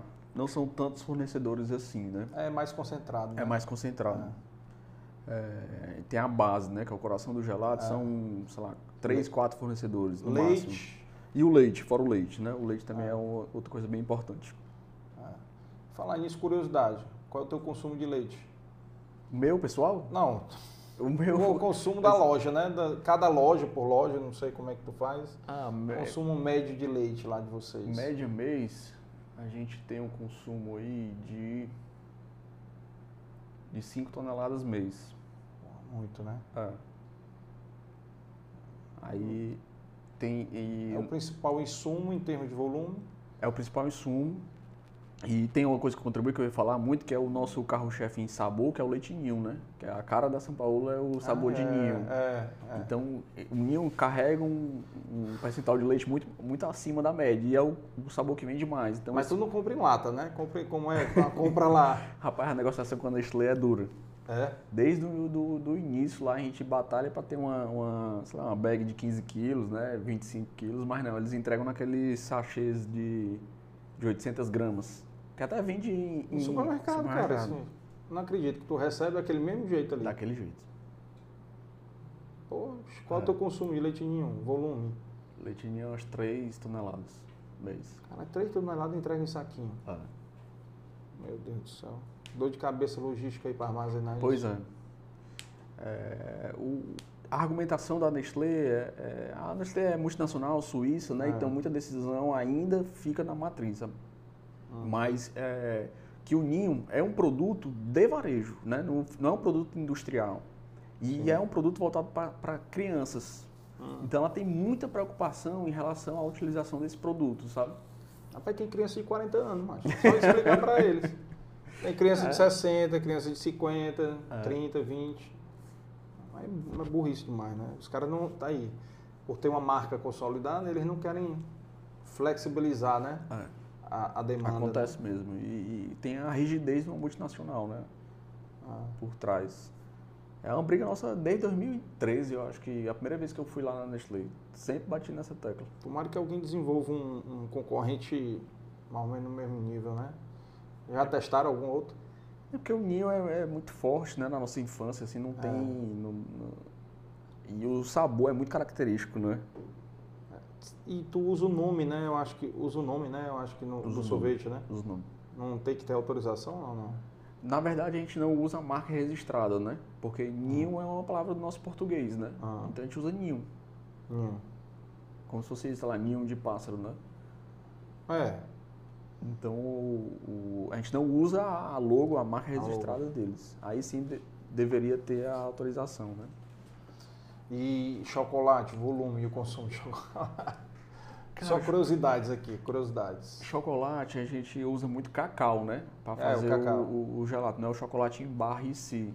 Ou em mas pó. a gente deve girar em torno perto de uma tonelada mês de cacau. Fornecedor de leite teu é, é local? Não, a gente a gente usa da bacia leiteira de Minas. A gente traz o leite integral.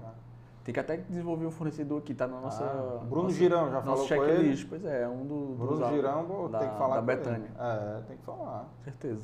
Vamos dar valor aqui ao produto local. Até recentemente, é porque a gente usa leite em, em pó, né? Para facilitar a nossa logística, a gente usa Sim, o sim, integral sim, em pó. certo. E a Betânia não tinha ainda desenvolvido o leite integral em pó, ele só Ah. tinha o, o, O encaixa, né? Era. E eles desenvolveram recentemente. Eu até li uma matéria na, na, na imprensa. Uns dois, três meses atrás, eles, eles fizeram uma fábrica nova aqui de leite integral em pó. Aí foi. Não sabia não também. Pois é. Eu, eu, é, tô, eu tô fora do mercado há muito tempo que pai, né? De, de, de pai de bebê, né? Que Uhum. compra leite em pó, então não, não, não vi. Mas é bacana, até porque é uma marca bem consolidada, né? Sim, sim, com certeza. Betânia bem- bem cons- consolidada. Deixa eu dar uma olhadinha aqui no chat. Tem perguntas aí? Rapaz, tem aqui. Ah, Caio Souza, quem é? Meu campeão, meu vencedor. Teu tio? É Quem é? Caio. Caio Souza. Não tô lembrando. Vem lá da, da São Paulo? Ah, calma aí. Eu, sua tia Caça. Meu vencedor, amo muito. Sucesso total. É, mesmo Caio Souza, isso. O Márcia Magalhães, parabéns. Sucesso demais. Douglas, parabéns. Renata, obrigado. que eu falei dela. Rafael Edu. Elias Costas. Cara, sim, me diz uma coisa, tu estudou, tu fez o quê? Unifor? Foi aonde que tu estudou? Fiz Administração? Federal, na UFC.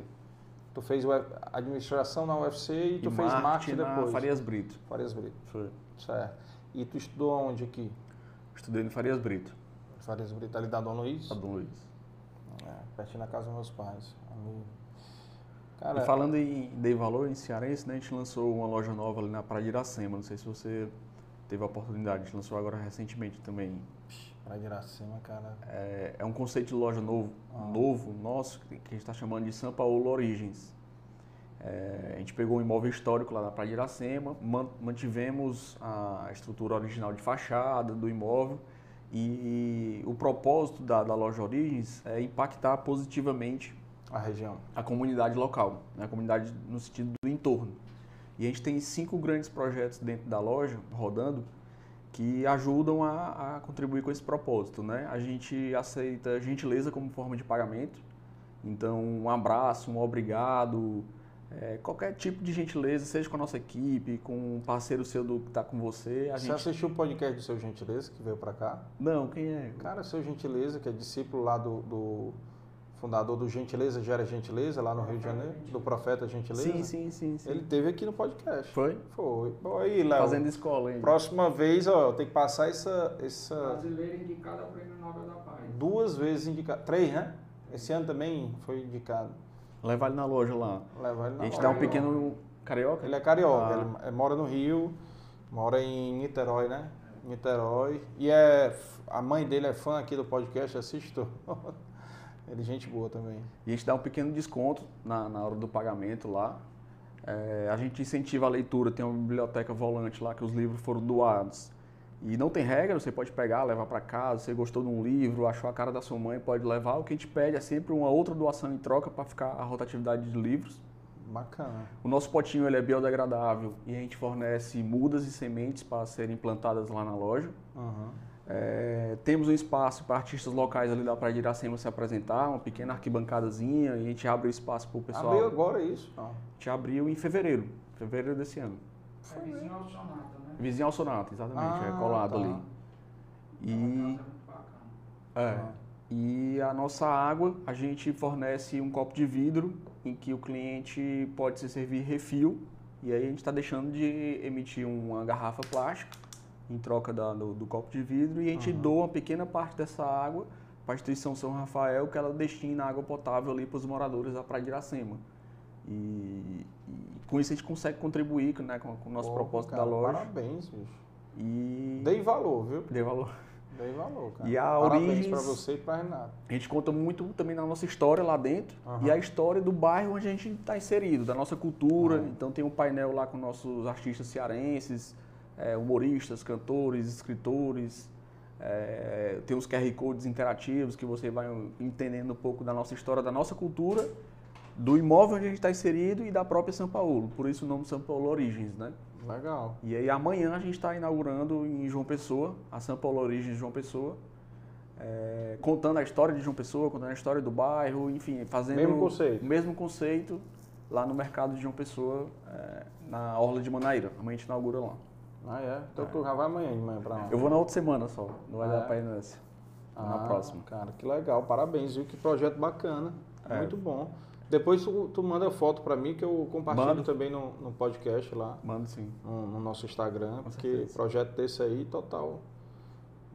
E é bem legal e, e, assim, a, a nossa equipe lá, ela, ela o trabalho do, do, do- Esqueci o nome do, do primo da Renata também, Marcelo, lembrei. Ah. O, o Marcelo, ele, foi ele que nos apresentou essa ideia de, de, na verdade, é um conceito de negócios de impacto, né? É. É uma bandeira que ele defende muito. E aí ele tinha um, um, um açaí e foi lá que, que ele nos apresentou e a gente teve essa, essa interseção de levar para São Paulo. Então ele ajudou a, no treinamento, na disseminação da cultura, da ideia do negócio de impacto nessa loja, né? E a nossa equipe lá absorveu muito esse, esse, esse, esse entendimento, esse conceito, né? Então a equipe realmente vive esse propósito dentro da loja, é bem bacana. Cara, muito bom, viu? Parabéns, acho que contribui bastante. E esse modelo, essa sua ideia de fazer um em cada cidade, né? Que acredito que é o que você é, vai vamos fazer, né? replicar Um em cada cidade. cada cidade. De- Porra, em janeiro a gente abre demais. também em Recife também, é lá. Em Casa Forte, que é um bairro bem histórico lá em Recife, né? Hum. Aí vai ter a São Paulo Origens Casa Forte. São Luís também é legal. São né? Tem Luís. cidades históricas, né? Salvador, então, né? Salva- a cultura é. ali da, da, da- Lá no Pelourinho. ali. Pelourinho. é por ali mesmo. Tem que... Tem que, tem que ser por É. perto, né? Ali naquela região. E, e a ideia é muito bacana. Uma ideia fenomenal. E me diz uma coisa, e então assim, vocês querem abrir essas lojas, o que é uma, uma por ano, Origens? é Origens? Vai ser muito da, da, da oportunidade de achar o ponto, né? Por ser um ponto bem específico, ser um bairro histórico, a gente está buscando pontos históricos também, né? Uhum. Casas, enfim. Então, vai ser muito da oportunidade de achar o ponto. Mas eu estimo, assim, que talvez duas a três lojas por ano Nesse, nesse, nesse conceito. nesse conceito. Cara, e assim, a Praia de Iracema é porque eu acho que tu não pegou muito aquela parte da Praia de Iracema ali, né? Dos bares ali, Eu me volta, lembro, tu mas lembra? não frequentava, É. né? Mas eu me lembro. Pô, ali era, era o point, É. né? Era o point da gente de, de- de saídas, né? Segunda-feira, tinha um pirata, tinha uns bares, tinha uns restaurantes. E no final de semana também ali, Cais Bar, né? Tinha um Cais Bar, né? Me lembro demais ainda. Peguei ainda alguma parte boa, né? Na, na minha adolescência, no começo da fase Tem um projeto com, com sempre a prefeitura encabeçando de, de- a Ivana também do, do, do, do- Sonata, né? Ela é bem ativa nesse sentido lá na Praia de Iracema de, de trazer vida ali, né? Porque é um, Uhum. é, é um astral muito legal, né? Ali o bairro como um todo, né? É. É, bem bacana. E revitalizar, né, cara? Porque o, o, o- poder público, eu acho que ele já teve várias tentativas e nunca Foi. conseguiu, né? Ali revitalizar. Mas a iniciativa privada abraçando, acho que é mais fácil, né? De, de conseguir. É, né, meu entendimento, né? Precisa de um projeto âncora, né? Também. Que seria o Também. aquário, né? Acho que com um projeto âncora, acho que consegue dar essa, esse impulso. Mas eu acho que o aquário quebrou, não vai viu? sair, não. é. Quebrou, viu? Não A água sair. vazou, viu? Ali, eu acho que Não vai sair, não. aquilo dali morreu, tem que pensar outra coisa, viu? Ali. Exato. Pode ser uma casa de festa. Pronto, forró, cara. Faz uma casa de forró lá, que aí chama. É. Se bem que tem um pirata, né? Tem Tem um pirata, ali pirata. perto também. Não, tem, tem, tem, tem pontos bem, bem legais lá hoje em dia já, né? Teve uma pequena reforma ali na prefeitura, naquela rua.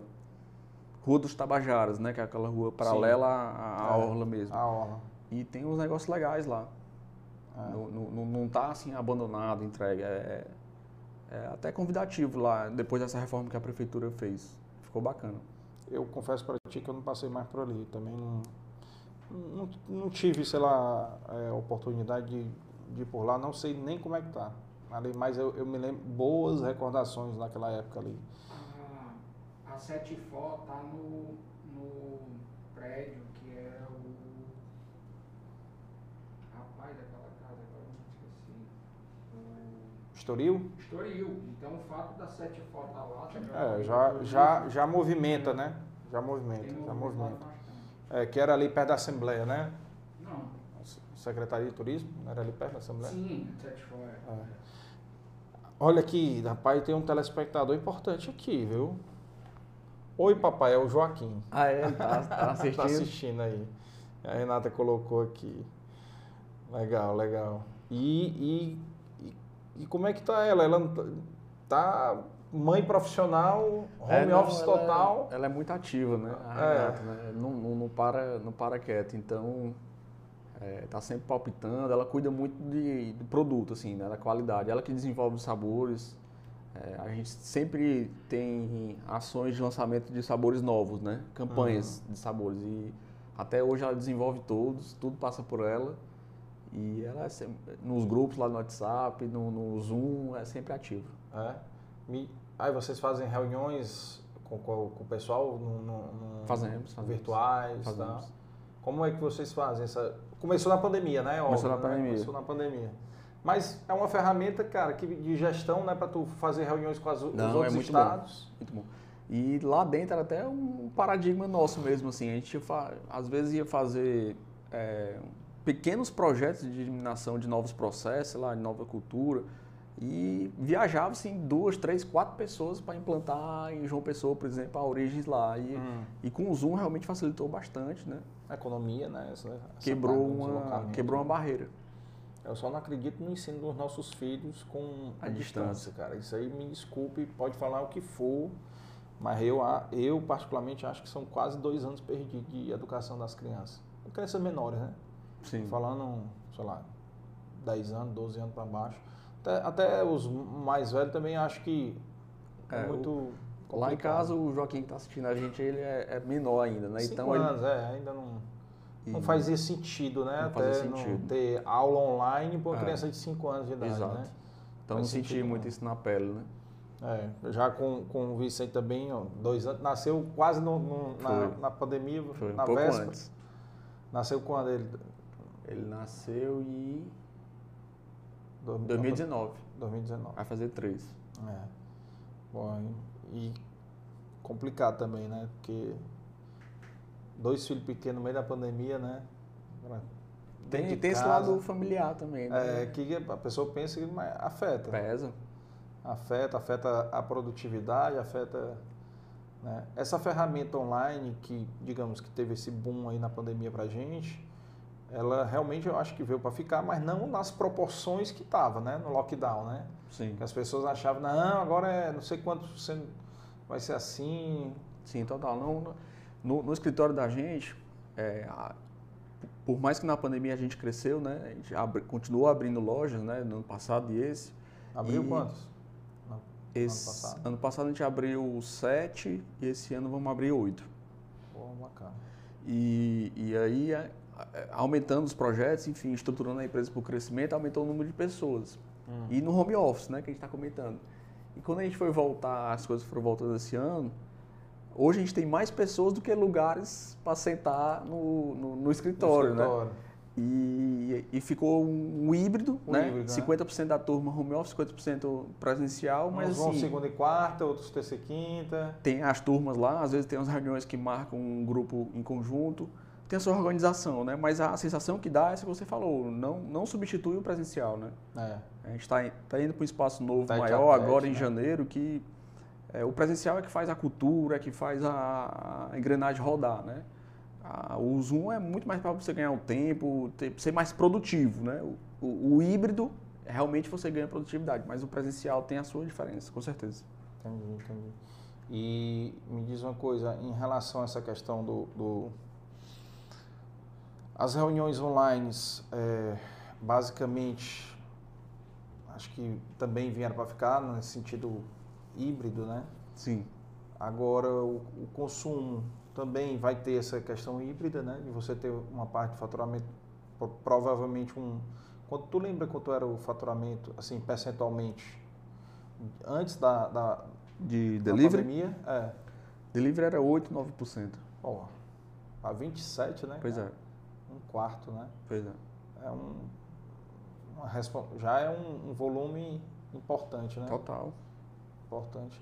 E me diz uma coisa, qual foi assim o maior erro que vocês tiveram até hoje?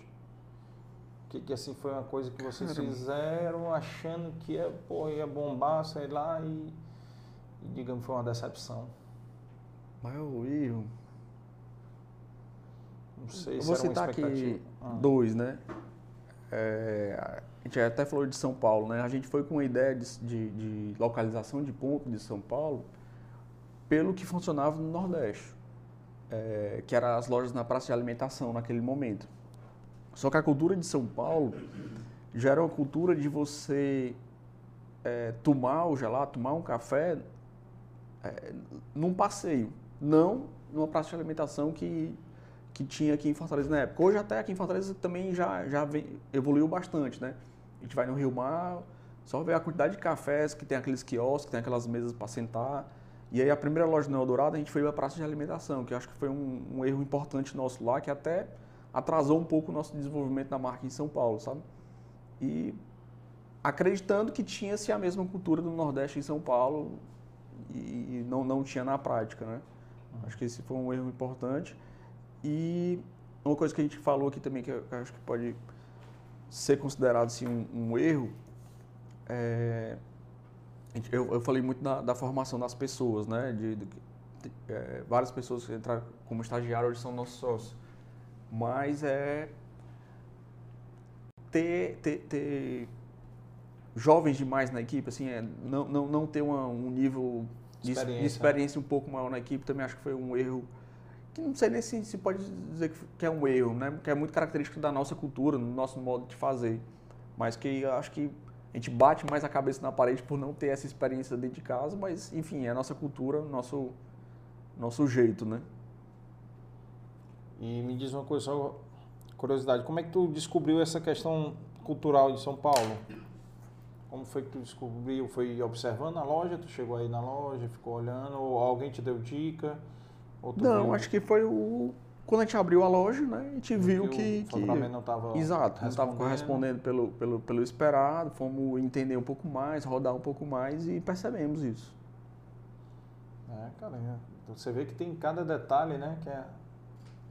Não, e vai- ponto é super importante no nosso negócio, né? Na localização, assim. Eu estou tentando lembrar aqui os pontos de vocês dentro do shopping aqui. O, o do Rio Mar eu me lembro onde é. É uma na praça que a gente está descendo da praça, né? Semana que vem a gente inaugura. A gente, Ah, vai, é? a gente vai sair da praça de alimentação e vamos pro, pro L1 na praça de eventos, que tem aquela, aquela parte central do shopping, Que fica bem no meio ali, né? bem no meio, no L1. No elevador panorâmico. Isso, é ao lado do elevador panorâmico. Justamente com essa tendência já. Tem Hum? loja disponível, nem vi. É perto ali do. Cara, a loja vizinha lá, não tô lembrando. A Crocs. Tá vizinho a Crocs. no- no- sei. Que depois da Crocs, se eu não me engano, é a Luciana Rangel. Certo. A Luciana Rangel, Crocs e a gente tá entrando aqui. Ah, tá. É um locali... passeio total ali, né? Total, Que é o fluxo do shopping para um lado para o outro. total. O Iguatemi, que é a nossa principal loja, por exemplo, é no corredor de, de passeio também. A gente tá- é, está numa esquina ali de frente para a praça de alimentação nova. No, sim, no sim, é, é, é. Não, me lembro, já fui lá naquela loja. É. Foi. É, ali é passeio também gigante, porque ele liga a. Digamos, a, é porque na nossa época era a parte nova, a- aí tem a novíssima e tem a Isso. recente, né? Não sei É. como é. Iguatemi 1, 2, 3 e 4, né? São É. quatro expansões. Então ali tá ligando o, o Iguatemi 4 ao 2 que liga ao 3, né? É. Então tá bem. E é um corredor de moda importante ali, né? Tem a Zara pertinho da gente ali do lado. Tem. Tem a reserva colado com a gente. É. Tem a Adidas, não sei se é em cima, embaixo, tem também ali. E, e- e localização é um fator bem importante, é, que é impressionante, assim, três lojas para cá, três lojas para lá, muda tudo, sabe? É outro mundo, assim. É, e rua também, do mesmo jeito, né? É, sei lá, você pegar uma esquina e meio de quarteirão, é totalmente diferente o comportamento. É, a gente quando a gente foi para São Paulo, quando a gente foi expandir em São Paulo, depois desse primeiro erro, aí é, fomos buscar uma consultoria local para entender o mercado, né? E eu ia muito lá e rodava muito, pegava o carro, realmente rodava a cidade, descia do carro. Enfim, passei acho que uns 15 dias conhecendo a cidade e o mercado, né? E tem um aplicativo que, que nos ajuda a escolher o ponto, é, e contratamos a consultoria de São Paulo com a ajuda desse aplicativo para mapear. É como se fosse um Google Maps com um Uhum. banco de dados por trás, de IBGE, de, da- de Datafolha, enfim, com vários Sim. bancos de dados plugado nesse Google Maps que lhe fornece informações de onde instalar as lojas, né? E aí você fornece os seus dados atuais e ele vai tentar replicar, por exemplo, é, a Desembargador Moreira em São Paulo. Onde é que Sim. o perfil demográfico, econômico, social Uhum. se replica em São Paulo. É mais ou menos isso. E aí o cara diz, ó, é aqui, aqui, aqui. Aí quando a gente ia pegar o carro e ia nesses cantos, eu olhava assim, cara, não é aqui não. Só que dava uma volta no quarteirão, na rua vizinho, era a rua vizinha, que é uma rua que tem mais o nosso perfil gastronômico, né? O- Onde ele estava Que tem bistrôs. Isso, né, que conversa mais com a nossa operação. Sim. Então, assim, o estudo dele não estava errado, né? Porque ele, ele tá mapeando meio que cegamente no Google Maps, está É. plotando um ponto. É. Só que você indo em loco lá, Um você via que era, era um pra cá, um pra lá, entendeu? Impacta bastante. Então ajudou muito esse aplicativo. Ajudou. Ajudou demais. E ajuda ainda, né? A gente utiliza. outras praças ou não? Serve, serve. Sério? A gente replica esse estudo em cada praça que a gente está. Como é o nome desse aplicativo? É, a consultoria Google Maps, Go Akira, On Maps, On Maps. On Maps. Ah, tá. Não, quem estiver assistindo, tiver interesse, né, já, já olha. Mas que bom que tem... Pra você não entrar cego, né, dentro da praça. Ajuda bastante a, a abrir o horizonte e ir mais direcionado, né? É, é quase uma pesquisa de mercado aí, ó. Aí no trabalho com pesquisa de mercado também. Então, A gente fez uma pesquisa de mercado recentemente, foi a primeira que a gente fez, uma experiência bem, bem bacana também. aqui ou lá? A gente foi, foi de São Paulo, né? A, a pesquisa de mercado, mas a gente fez Fortaleza, Salvador e Recife. Um grupo focal, Três praças. três praças. Traz a visão realmente que, é, com a expertise da, da, da, da- da entrevistadora, né? Consegue realmente extrair informações bem, bem valiosas. Pois é, Pra nortear a estratégia de vocês. Do... Nortear a estratégia. Cara, mas eu tô impressionado que, que vocês têm 49 lojas, cara. Impressionado. 49 lojas e 480 empregados, né? Bigodinhos, a gente chama de bigodinhos. Ah, é bigodinhos, né? É. Bacana. Bigodinhos. E, e assim, o que, a estratégia tudo no shopping é o quê? Pegar o pessoal saindo da praça de alimentação, porque ali é aquele ponto do, do Iguatemi é isso, né? Porque você tá. E outra coisa, fechou aquele café do Santa Clara, né? Parece. Fechou que ele tá café. indo pra, pra loja vizinha, né? Que ali o café ficava bem na, na entrada da praça Ah, e era o inibidor das pessoas entrarem, né? ah, é? Aí o shopping deslocou ele pro lado e ampliou a entrada. Pro lado do KFC ou pro lado Não, do Bob's? pro Bob's. Pro lado do Bob's. Foi, foi pro, onde era o Bob's. Ah, o Bob's fechou. Fechou. Ah, tá. Ah, é, eu sabia que tinha saído de lá, não sabia para onde. Mas é, é interessante. E no caso de São Paulo, se você for pe- pensar ali pelo teu público da Desembargador Moreira, ia, sei lá, Oscar Freire lá, sei lá, um público... É, a nossa loja é bem É. pertinho da Oscar Freire, né? É. Na Radoc Lobo. Ela é um quarteirão da Oscar Freire. Né? Que é Ah. o que o, o aplicativo deve ter dado, né? Mais É, ou é. menos. É, o, o foco da gente de rua é um mix, assim, né? Que é, é- nossa loja abre meio-dia e fecha meia-noite. Então tem um horário bem extenso. Então a gente precisa povoar a loja em todos os fluxos, né? Uhum. Tem o fluxo do pós-almoço, tem o fluxo do lanche da tarde, tem o fluxo do pós-jantar. Então não adianta ser uma, um- uma rua é, focada muito em comércio, que à noite não, não tem Não fluxo. tem vida, é. Não adianta uma loja focada pronto, na, na beira-mar, né, que tem um fluxo muito forte à noite, mas de dia não tem vida. Zero. É. Então a gente busca ter esses três públicos durante a loja. Né? Aí, lógico, com, com, com a disseminação, a gente tem loja na beira-mar, por exemplo, porque é importante para a gente estar lá e tem seu fluxo à noite. Né? Acaba indo pegar esses nichos. Mas a primeira loja, a gente sempre busca um mix entre comercial, eh, empresarial e passeio. Né? São os três fluxos que vão garantir os três horários. É, com certeza, né? Que seria o ideal. Onde é a loja lá na Beira-Mar? Eu não lembro não da loja lá. Na beira-mar, a gente tem ah, um. não. É um, um hotel? É, no hotel, na Ah, esquina. No Beira-Mar Hotel. Frente ao Náutico? Frente ao Náutico, Ah, é. sei. Frente Já fui também. E tem um quiosquezinho do lado do McDonald's também.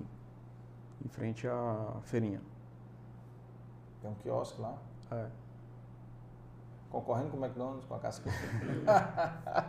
Foi a primeira até e, e- e vende bem lá.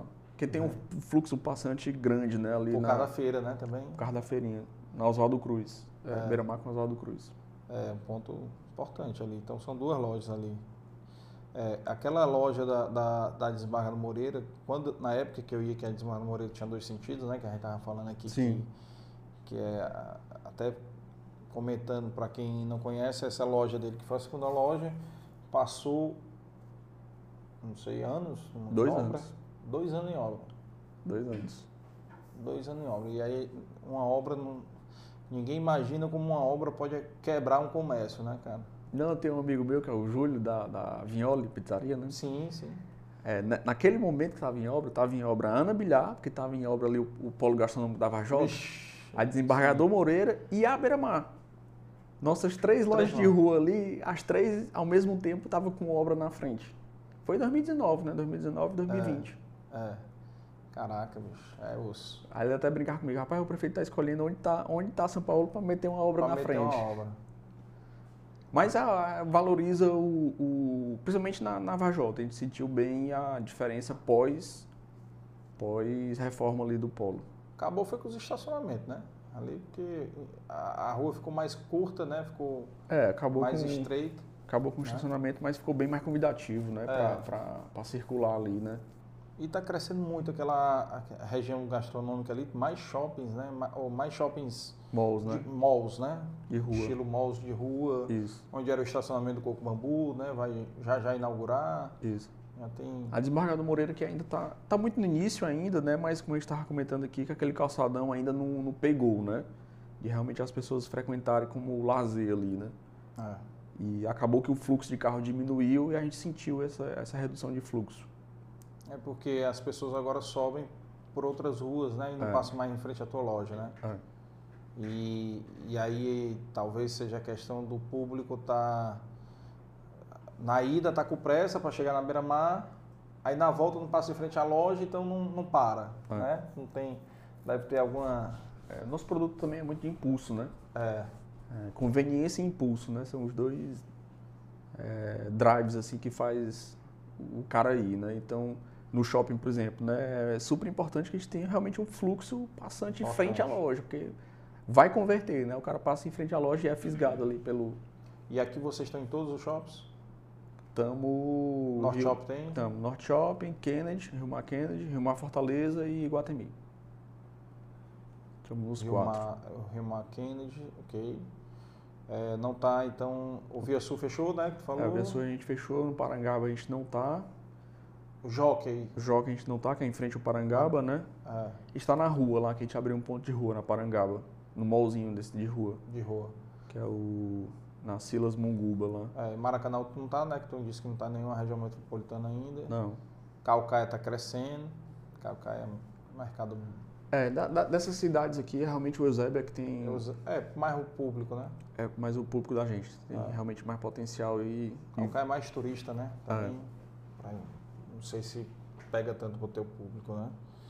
Cara, que bom. O mercado. E assim.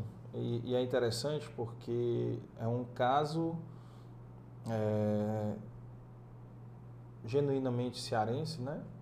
Dois cearenses, né? E do plano aí cearense de dominação no mundo, né? Você e a Renata. Aí tem umas perguntas aqui. É, e o Café São Paulo vai ter em todas as lojas? É, o café a gente é, agregou ao nosso mix, né? No início a gente não tinha o café. É, Fornecedor de café tu já tem, viu? é? Tá aqui, ó. Café marca própria. Mas. Eu lhe vendo em grão. Depois você me diz o consumo. E a gente tem loja que tem café e tem loja que não tem café por estrutura realmente, né? Por espaço físico, né? É, Mas- porque tem que ter máquina, né? Tem que ter espaço Ah. da máquina, espaço de. E ter a pessoa onde o local para sentar, né? Servir. Ah. Então, mas aí todas as novas lojas, aí sim já nascem todas com café. Com espaço de café. É um Isso. espaço próprio também para café, para sentar, mesa, tudo. Isso, tem. É porque assim, a, a- aquela loja lá de Barra Moreira é grande demais, então fica mais tranquilo, né? É, por exemplo, no Rio Mar, que a gente está mudando da praça de alimentação para baixo, a loja de baixo já vai ter o seu, seu, a gente chama de city, né? O local para sentar, já vai ter o café com o menu completo de cafés. Ah, É uma aposta nossa de diversificar o nosso mix, de pegar outros públicos que, sei lá, o marido tá querendo tomar um café, mas a esposa toma um gelato, por exemplo, Sim, né? Sim. Às vezes ou ao contrário, a esposa quer tomar um café, mas o marido quer o gelato. é. Complementa o, o momento de consumo ali da gente, né?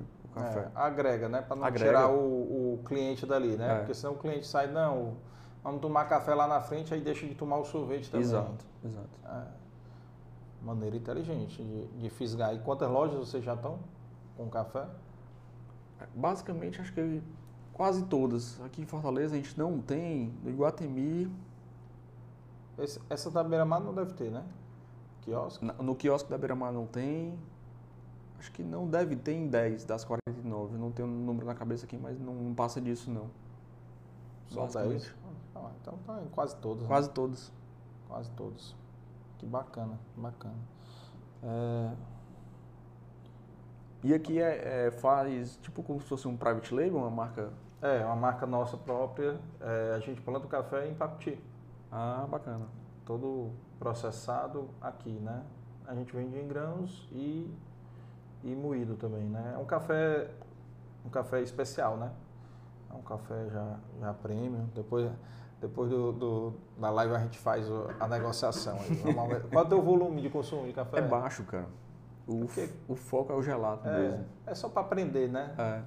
A gente não Deve tem ser- tanto volume assim, não. É. Eu não tenho nem de cabeça aqui, não, mas sei lá, acho que deve vender aí uns 100 quilos. Em quilos é que eu não sei mesmo. Eu ia falar em número de unidades de, de xícaras, Ah, né? de xícara. Mas deve ser em xícara uns 15 mil, 15 a 20 mil cafés mês. Eu faço a conta depois. eu faço a conta. É, aí depois tu me disse bate. Tu me disse bate. É, perguntaram aqui se vai ter sabor especial de Natal. Tem? Vai, já tá nas lojas. E qual é o sabor? Tem um sabor especial de pistache que a gente lançou. Acho que a Renata pode me ajudar aqui, que eu não vou lembrar os outros dois. Bora, ah, o torrone. O torrone, um sabor de pistache, tem um terceiro, que eu não vou me lembrar aqui agora. Mas tá nas lojas, todas as lojas tem. Aquele de. Como é que chama? Aquele. Putz. Panetone? Panetone tem? Não, acho que não é o Panetone não. O Panetone a gente lançou alguns natais passados aí. E pegou? É um sabor bem específico do, do- dessa época, né? Ah. Aí vocês lançam sabores assim. É, a cada dois Sazonais. meses, a cada dois meses a gente lança três sabores, sempre com campanhas temáticas assim, né? A gente Ah, mas lança por um tempo específico. dois também. meses, Fica vendendo durante dois meses. dois meses. Depois, depois renova. A gente lançou já campanhas de, sei lá, focados em chocolates, o festival de chocolate. Ah. Na Copa do Mundo, que eu tô lembrando que agora a gente lançou de- dos países, né? Por exemplo, tinha um da, da, da França, que era o caramelo salgado, que até ficou nas nossas lojas. Tinha o da Rússia, que era o de Pavlova, que também ficou nas nossas lojas, foi um sabor bem vendido. Quando o sabor é muito vendido, a gente acaba deixando ele fixo. Da Rússia era para ser sabor vodka, né? Teve também no, no- no Dia dos Pais esse ano, em agosto, a gente lançou o de um sabor de, de com gin, Alcoólico, né? é, um sabor- dois sabores alcoólicos. E o outro que foi até um, um- um- Não é licor, mas que é pelo teu alcoólico, mas é como se fosse um licor de doce de leite. Ah. E pegou também, vendeu? É, o sabor alcoólico é, que é- mais restrito, né? É, é. Mas era mais para fazer o envolvimento com o Dia dos Pais, tentar trazer esse público. Nosso público é bem feminino, né? Tu tem um percentual? Como é? 75% feminino e 25% masculino. É mesmo. É, bem alto. E deve ser a maioria mãe, né? A maioria é mãe. Nosso público é um jovem adulto ali, né? Dos seus 25 aos 40 anos. Ah, é, sou jovem então. Sou um jovem Um adulto. jovem adulto. É, Porra boa. Coisa boa saber que é jovem. Que massa, cara, que massa. Cara, parabéns aí. Parabéns pra você, parabéns pra Renata aí pela, pela história da São Paulo. E dá muito orgulho pra gente aqui, né? Essa. É, perguntaram aqui, você vai fazer voltar o água de coco e melancia. Foi um sabor de verão que a gente lançou Foi? no carnaval. Vai, vai ter um- uma campanha de TBT, que vão ser os sabores mais vendidos e também mais, mais pedidos pelas redes sociais. A gente deve lançar agora em fevereiro e março do próximo ano. Aí vão lançar alguns sabores. Tipo um remakes, né? De sabores Ah. passados que foram dessas campanhas sazonais. A gente vai escolher os mais vendidos, os mais pedidos e vamos colocar nas lojas. Nossa, bacana. Olha aí, totalmente atualizado.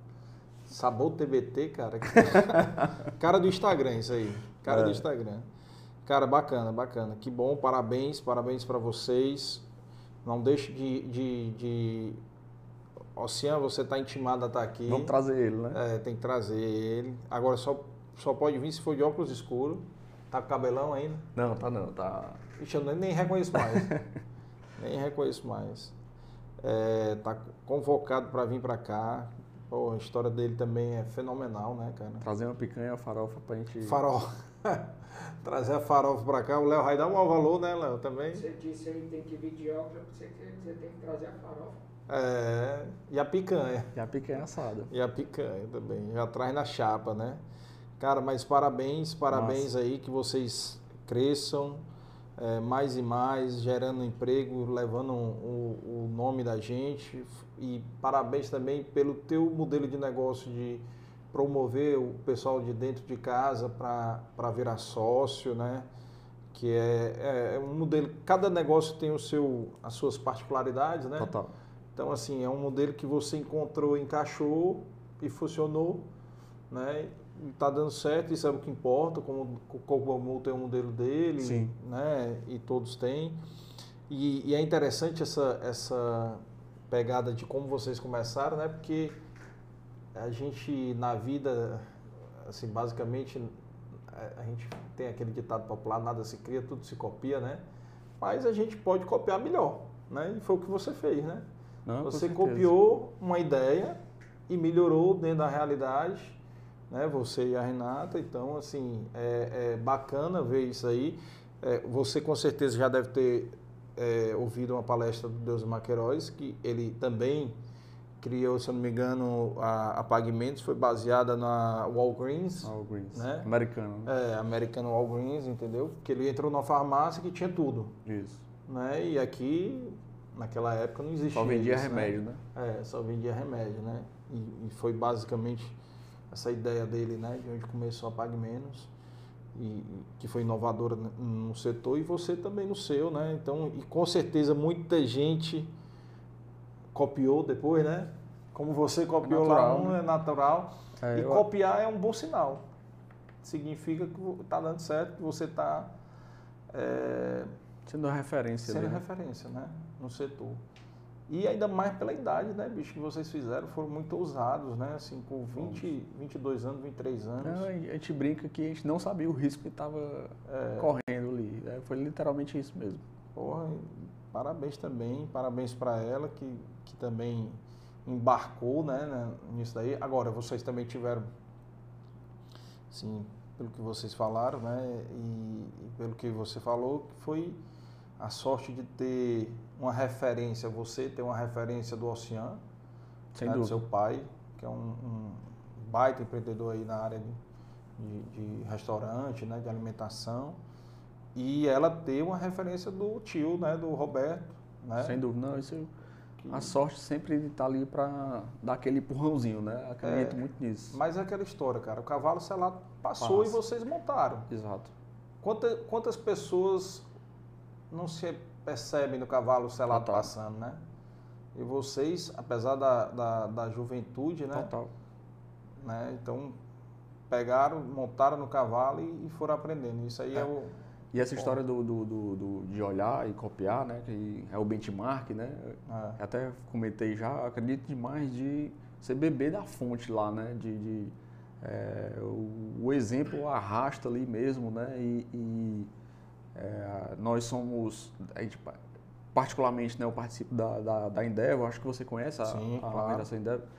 E lá vi- Participei muito, agora. já estou aposentado dessas entidades, mas... vive muito esse valor de, É. de você beber da fonte, né? E abre muitas oportunidades de, de network, de, de, de grandes empresas né, nacionais, até internacionais, que a Endeavor é mundial, né? É.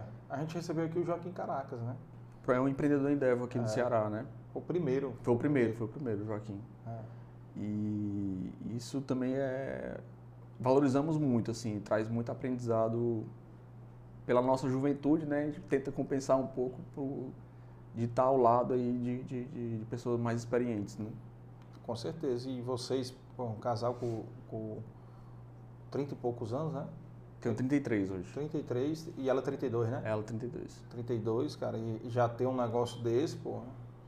Muita gente tem essa referência a vida toda, não tem coragem, né, de empreender e Sim. vocês tiveram, porque esse talvez seja uma principal característica do empreendedor, né, É, é, que é ter coragem. o risco, né? Saber calcular o risco e saber tomar o risco, né? Não é- Não é só calcular, né? Ter a Não. noção de tomar o risco, de acelerar aqui, frear um pouquinho e É. saber jogar o jogo. né? É, mas porque tem muita gente que quando vê que tem risco, nem que tem 1% de risco já não vai. Né? E aí as pessoas são meio, sei lá, não sei, são meio avessas a riscos, né? Sim. Muitas, né? Não estou dizendo que são todas, né? Os empreendedores aqui, nós empreendedores, arriscamos. Eu arrisquei com o podcast, um negócio totalmente novo aqui, né? Não tinha... A referência de podcast é o quê? Sul, né? Sim. Você pega a referência de São Paulo. Porque os maiores podcasts do Brasil estão em São Paulo. Sim. né? Não é nem no Rio de Janeiro e nem em Belo Horizonte. É São Paulo. Todos em São Paulo, entendeu? Então você pegar e fazer uma referência aqui, eu digo, mas o meu foco é um, eu não tenho foco de ficar pegando artista da, da moda, pegar. Não tenho nada a ver com isso. E, e o foco da gente aqui é exatamente dar luz para empreendedores como vocês e, e a história, né? Então, assim, Sim. que a sua história sirva de inspiração né, para muitos que vão assistir aqui o, o- o seu podcast, né, de, que não importa a idade, né, importa é, é- é ter sangue, sangue nos olhos né, e correr atrás, porque não tem É nada aquela coisa fácil, que, né? que é, se floreia muito, né? A, a empresário, empreendedor, assim, que no livro tem uma, uma curvazinha reta, linear Ah. e crescente, né? Só que na verdade né, é uma montanha russa para cima e para baixo e é literalmente. É o Vicente desenhando. É, É o Vicente desenhando. A vida do empreendedor é. é por aí, né? É E, rabisco. e além disso, é totalmente 99% transpiração e 1% de inspiração, É. né? Que muita gente acha que é o contrário, né? Que, se- É. que é muito mais você ficar imaginando, bolando planos estratégicos, mas na verdade é. atrás do computador, sentado no ar-condicionado, né? Mas a realidade é dura e, E crua. e crua. Mas isso é, é a vida que a gente escolheu, né? Senão a gente era funcionário público, né? Não, total. Segurança, se for para ter segurança, vai ser servidor público, Claro. né? Vai ter mais é aptidão, né? Não tinha condições. O seu, o seu, o seu DNA já não já não, Não deixava, né? É, não deixava, né? O Não seu- tinha ah, como. Mandar até um abraço aí pro, pro Daniel e pra Stephanie, né? Que são seus irmãos aí. Também empreendedores também, né? Ou É. seja, seguiram o, o DNA. E você vai levar um café nosso também, Ah. né? Vai lá- levar um café para você provar com a... A Renata toma café? Toma. Ave Toma. Maria. É? Toma então, muito. Então pronto, ela, ela vai provar, vai gostar. E também essa caneca, certo? Do- Obrigado. Do valor, certo? Para você tomar, deixar na na- no seu escritório Massa. com a nossa frase aí, símbolo aí. A tua, não sei se é a do André Guide, eu acho. Como foi a escolha aqui da, da, da frase? Cara, a Tem a fra- ver com, com, com, Não, cara, a com o frase. tema? Não, a frase é o seguinte: tem a ver com empreendedorismo, né? Aham. O homem, essa, essa sua caneca, né? O homem só pode descobrir novos oceanos se tiver a coragem de perder a terra de vista, né? E o empreendedor, meu amigo, a terra de vista é direto, né? A gente perde, está em alto mar, com Certeza. tormentas, maremotos, né? E, e a outra frase aqui é do Gandhi, né? Que são as duas que a gente fez a- as canecas até agora, que é viva como se fosse morrer amanhã e aprenda como se fosse viver para sempre, né?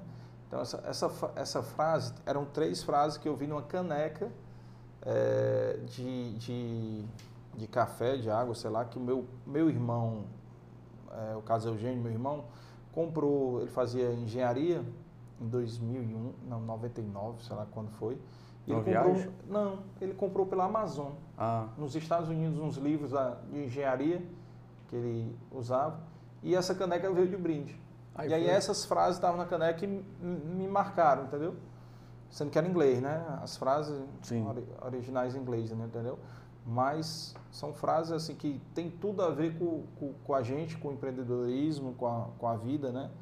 Que a gente tem que viver, e, e a pandemia, essa frase aqui veio Total. mais a calhar ainda, né? Sim. Que a gente pode morrer a qualquer momento, então a gente tem que viver intensamente, né? E essa do, da Terra de Vista, tudo a ver com, com, com o empreendedorismo. Curtir a jornada, né? Assim, É. às vezes a gente fica muito focado no resultado, no resultado, mas o... precisa ser curtir o dia a dia também, né? Curtir a jornada toda, né? Claro, o que, que adianta? A gente não leva nada, né? É. Tu, tu não vai aproveitar o Joaquim com 5 anos, o Vicente, o Antônio, entendeu? Total. É, ficar totalmente no trabalho e não aproveitar essas fases. E por experiência própria, passa ligeiro, viu? Passa ligeiro, cara. Um dia desse eu fui pai e hoje em 14, 12 anos. Então, passa ligeiro. E até o, essa fase, até os 8 anos de idade, é a fase mais gostosa.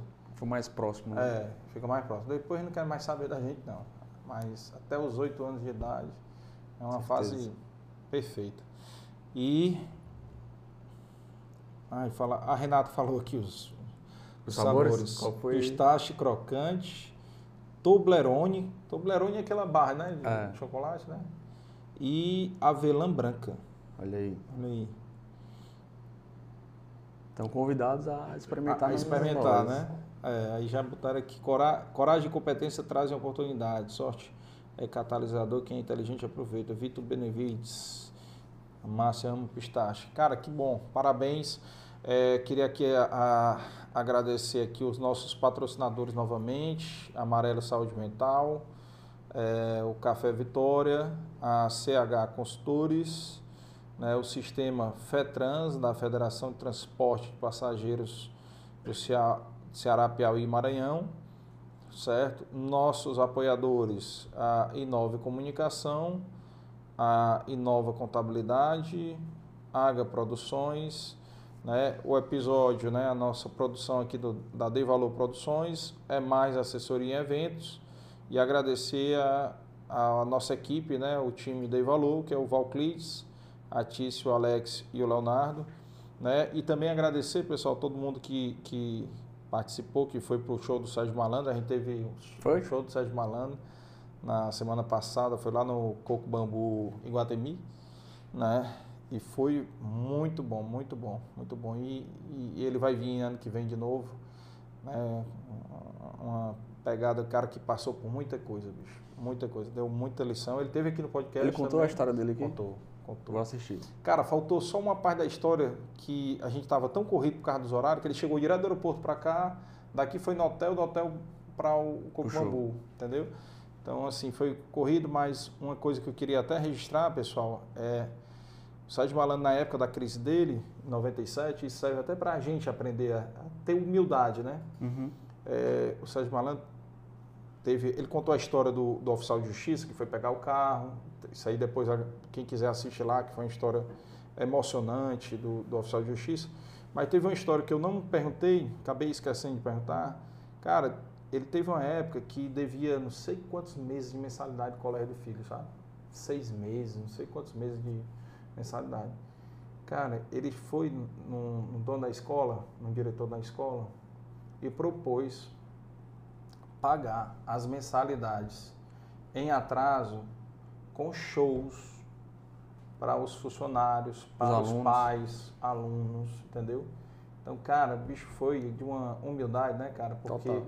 você chegar lá, ó, eu tô liso, quebrado, fudido, não tenho como pagar a escola, mas eu posso fazer show, porque o talento eu tenho e isso aqui ninguém tira de mim, né? Então, Sim. basicamente, isso daí. Então, uma lição de vida, né, de, de superação e a questão do oficial de justiça, depois você, você vê lá que é emoção, e ainda mais para você que é pai, Vou assistir. tem a ver com o filho. Cara, formidável, formidável. E amigo, é, e pessoal também não se esqueçam de se inscrever no canal, ativar o sininho, deixe um like, não é possível que todo mundo aí já não tenha deixado o like. A gente chegou a ter mais de 20 pessoas aí online. Aqui é o seguinte, tem 20 pessoas, mas quando a gente encerra tem 700, 70, né? Porque o pessoal Tem entra, sai, entra, sai, né? tem rotatividade. Então, pelo menos, pessoal, vamos ver aí uns 40 likes aí do vídeo aí. Então, ajudem aí a ter esses likes e não se esqueçam de ativar o sininho e seguir também no Instagram, nas redes sociais e passar para você, para dar uma mensagem final aí sua aí, suas considerações e de qualquer maneira já meu muito obrigado aí pela sua Não, agradecer. E um abraço pro Lívio, né, que me passou seu contato, que eu não tinha, né? O Lívio, Lívio lá na, também. na, na CDL, né? É. Você foi da CDL também? Não, eu fui da AGE, Da mas AGE, o né? Lívio foi do CDL e ele veio aqui, né? O Lívio também veio aqui, tem a história dele, depois para você assistir também. Agradecer e, e esse espaço para o empreendedor cearense, eu acho que é, que é muito bom, né? A gente valorizar o que é da nossa terra. Às vezes a gente valoriza muita coisa que, é, que vem de fora e, e esquece, né, entre aspas, um pouco do que, do que a gente tem aqui em Fortaleza, no Ceará, como tem muitos empreendedores bons aqui, né? Se a gente for olhar até para a Bolsa de Valores, o que teve de, de IPOs, o que teve de empresas sendo listadas na, na Bolsa de Valores sendo cearenses, né? A gente tem aí pelo menos, sei o número exato, mas pelo menos 10 tem, né? Uhum. E se a gente for olhar aqui para o Nordeste, tem pouquíssimas empresas em Recife, em Teresina, em Salvador. E aqui no Ceará tem mais de 10 empresas listadas. Então temos muito bons empreendedores aqui. E esse espaço é, é- é- serve para valorizar a nossa terra, a nossa gente daqui, que tem muito o que mostrar, né? É, com certeza. E o nosso objetivo é esse. É dar, dar luz para o pessoal aqui da nossa terra, não só da nossa terra, mas obviamente como tamo, estamos aqui, né? Você vê um empreendedor, eu, por exemplo, adoraria pegar um empreendedor também de outros estados que venham para cá, né? Piauí, Pernambuco, Paraíba, né? Então, quem tiver do Nordeste aqui, a gente tem interesse de receber e contar a história também. E, e assim, a gente fica feliz, cara, por ter pessoas como você, como o seu pai, como N casos aqui que dão orgulho. E as empresas não sei se você sabe, mas recentemente, alguns meses, se- não me engano, três, quatro meses, Fortaleza, Fortaleza, não o estado, certo?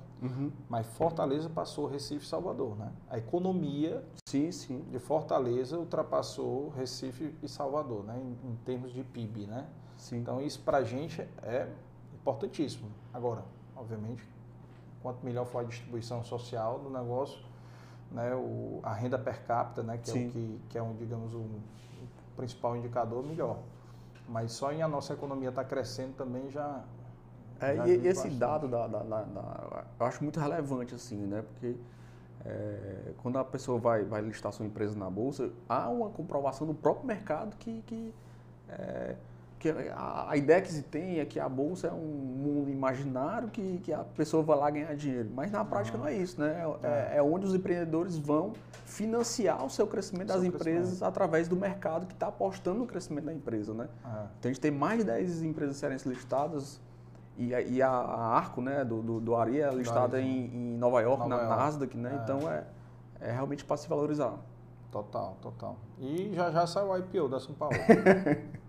é não? Tem uma estrada pela frente, mas vamos sonhar grande, né? Quem É, sabe? É um sonho grande, lembra do sonho grande. Já de- deve ter lido, né? Então, sonho grande. Com certeza. Trabalho é o mesmo, sonhar grande, sonhar pequeno. É o mesmo. É, vamos sonhar grande. Pessoal, obrigado. Boa noite a todos e até o episódio de quinta-feira com o nosso amigo André da Move Mídia, certo? Então, até quinta-feira. Um abraço. Tchau.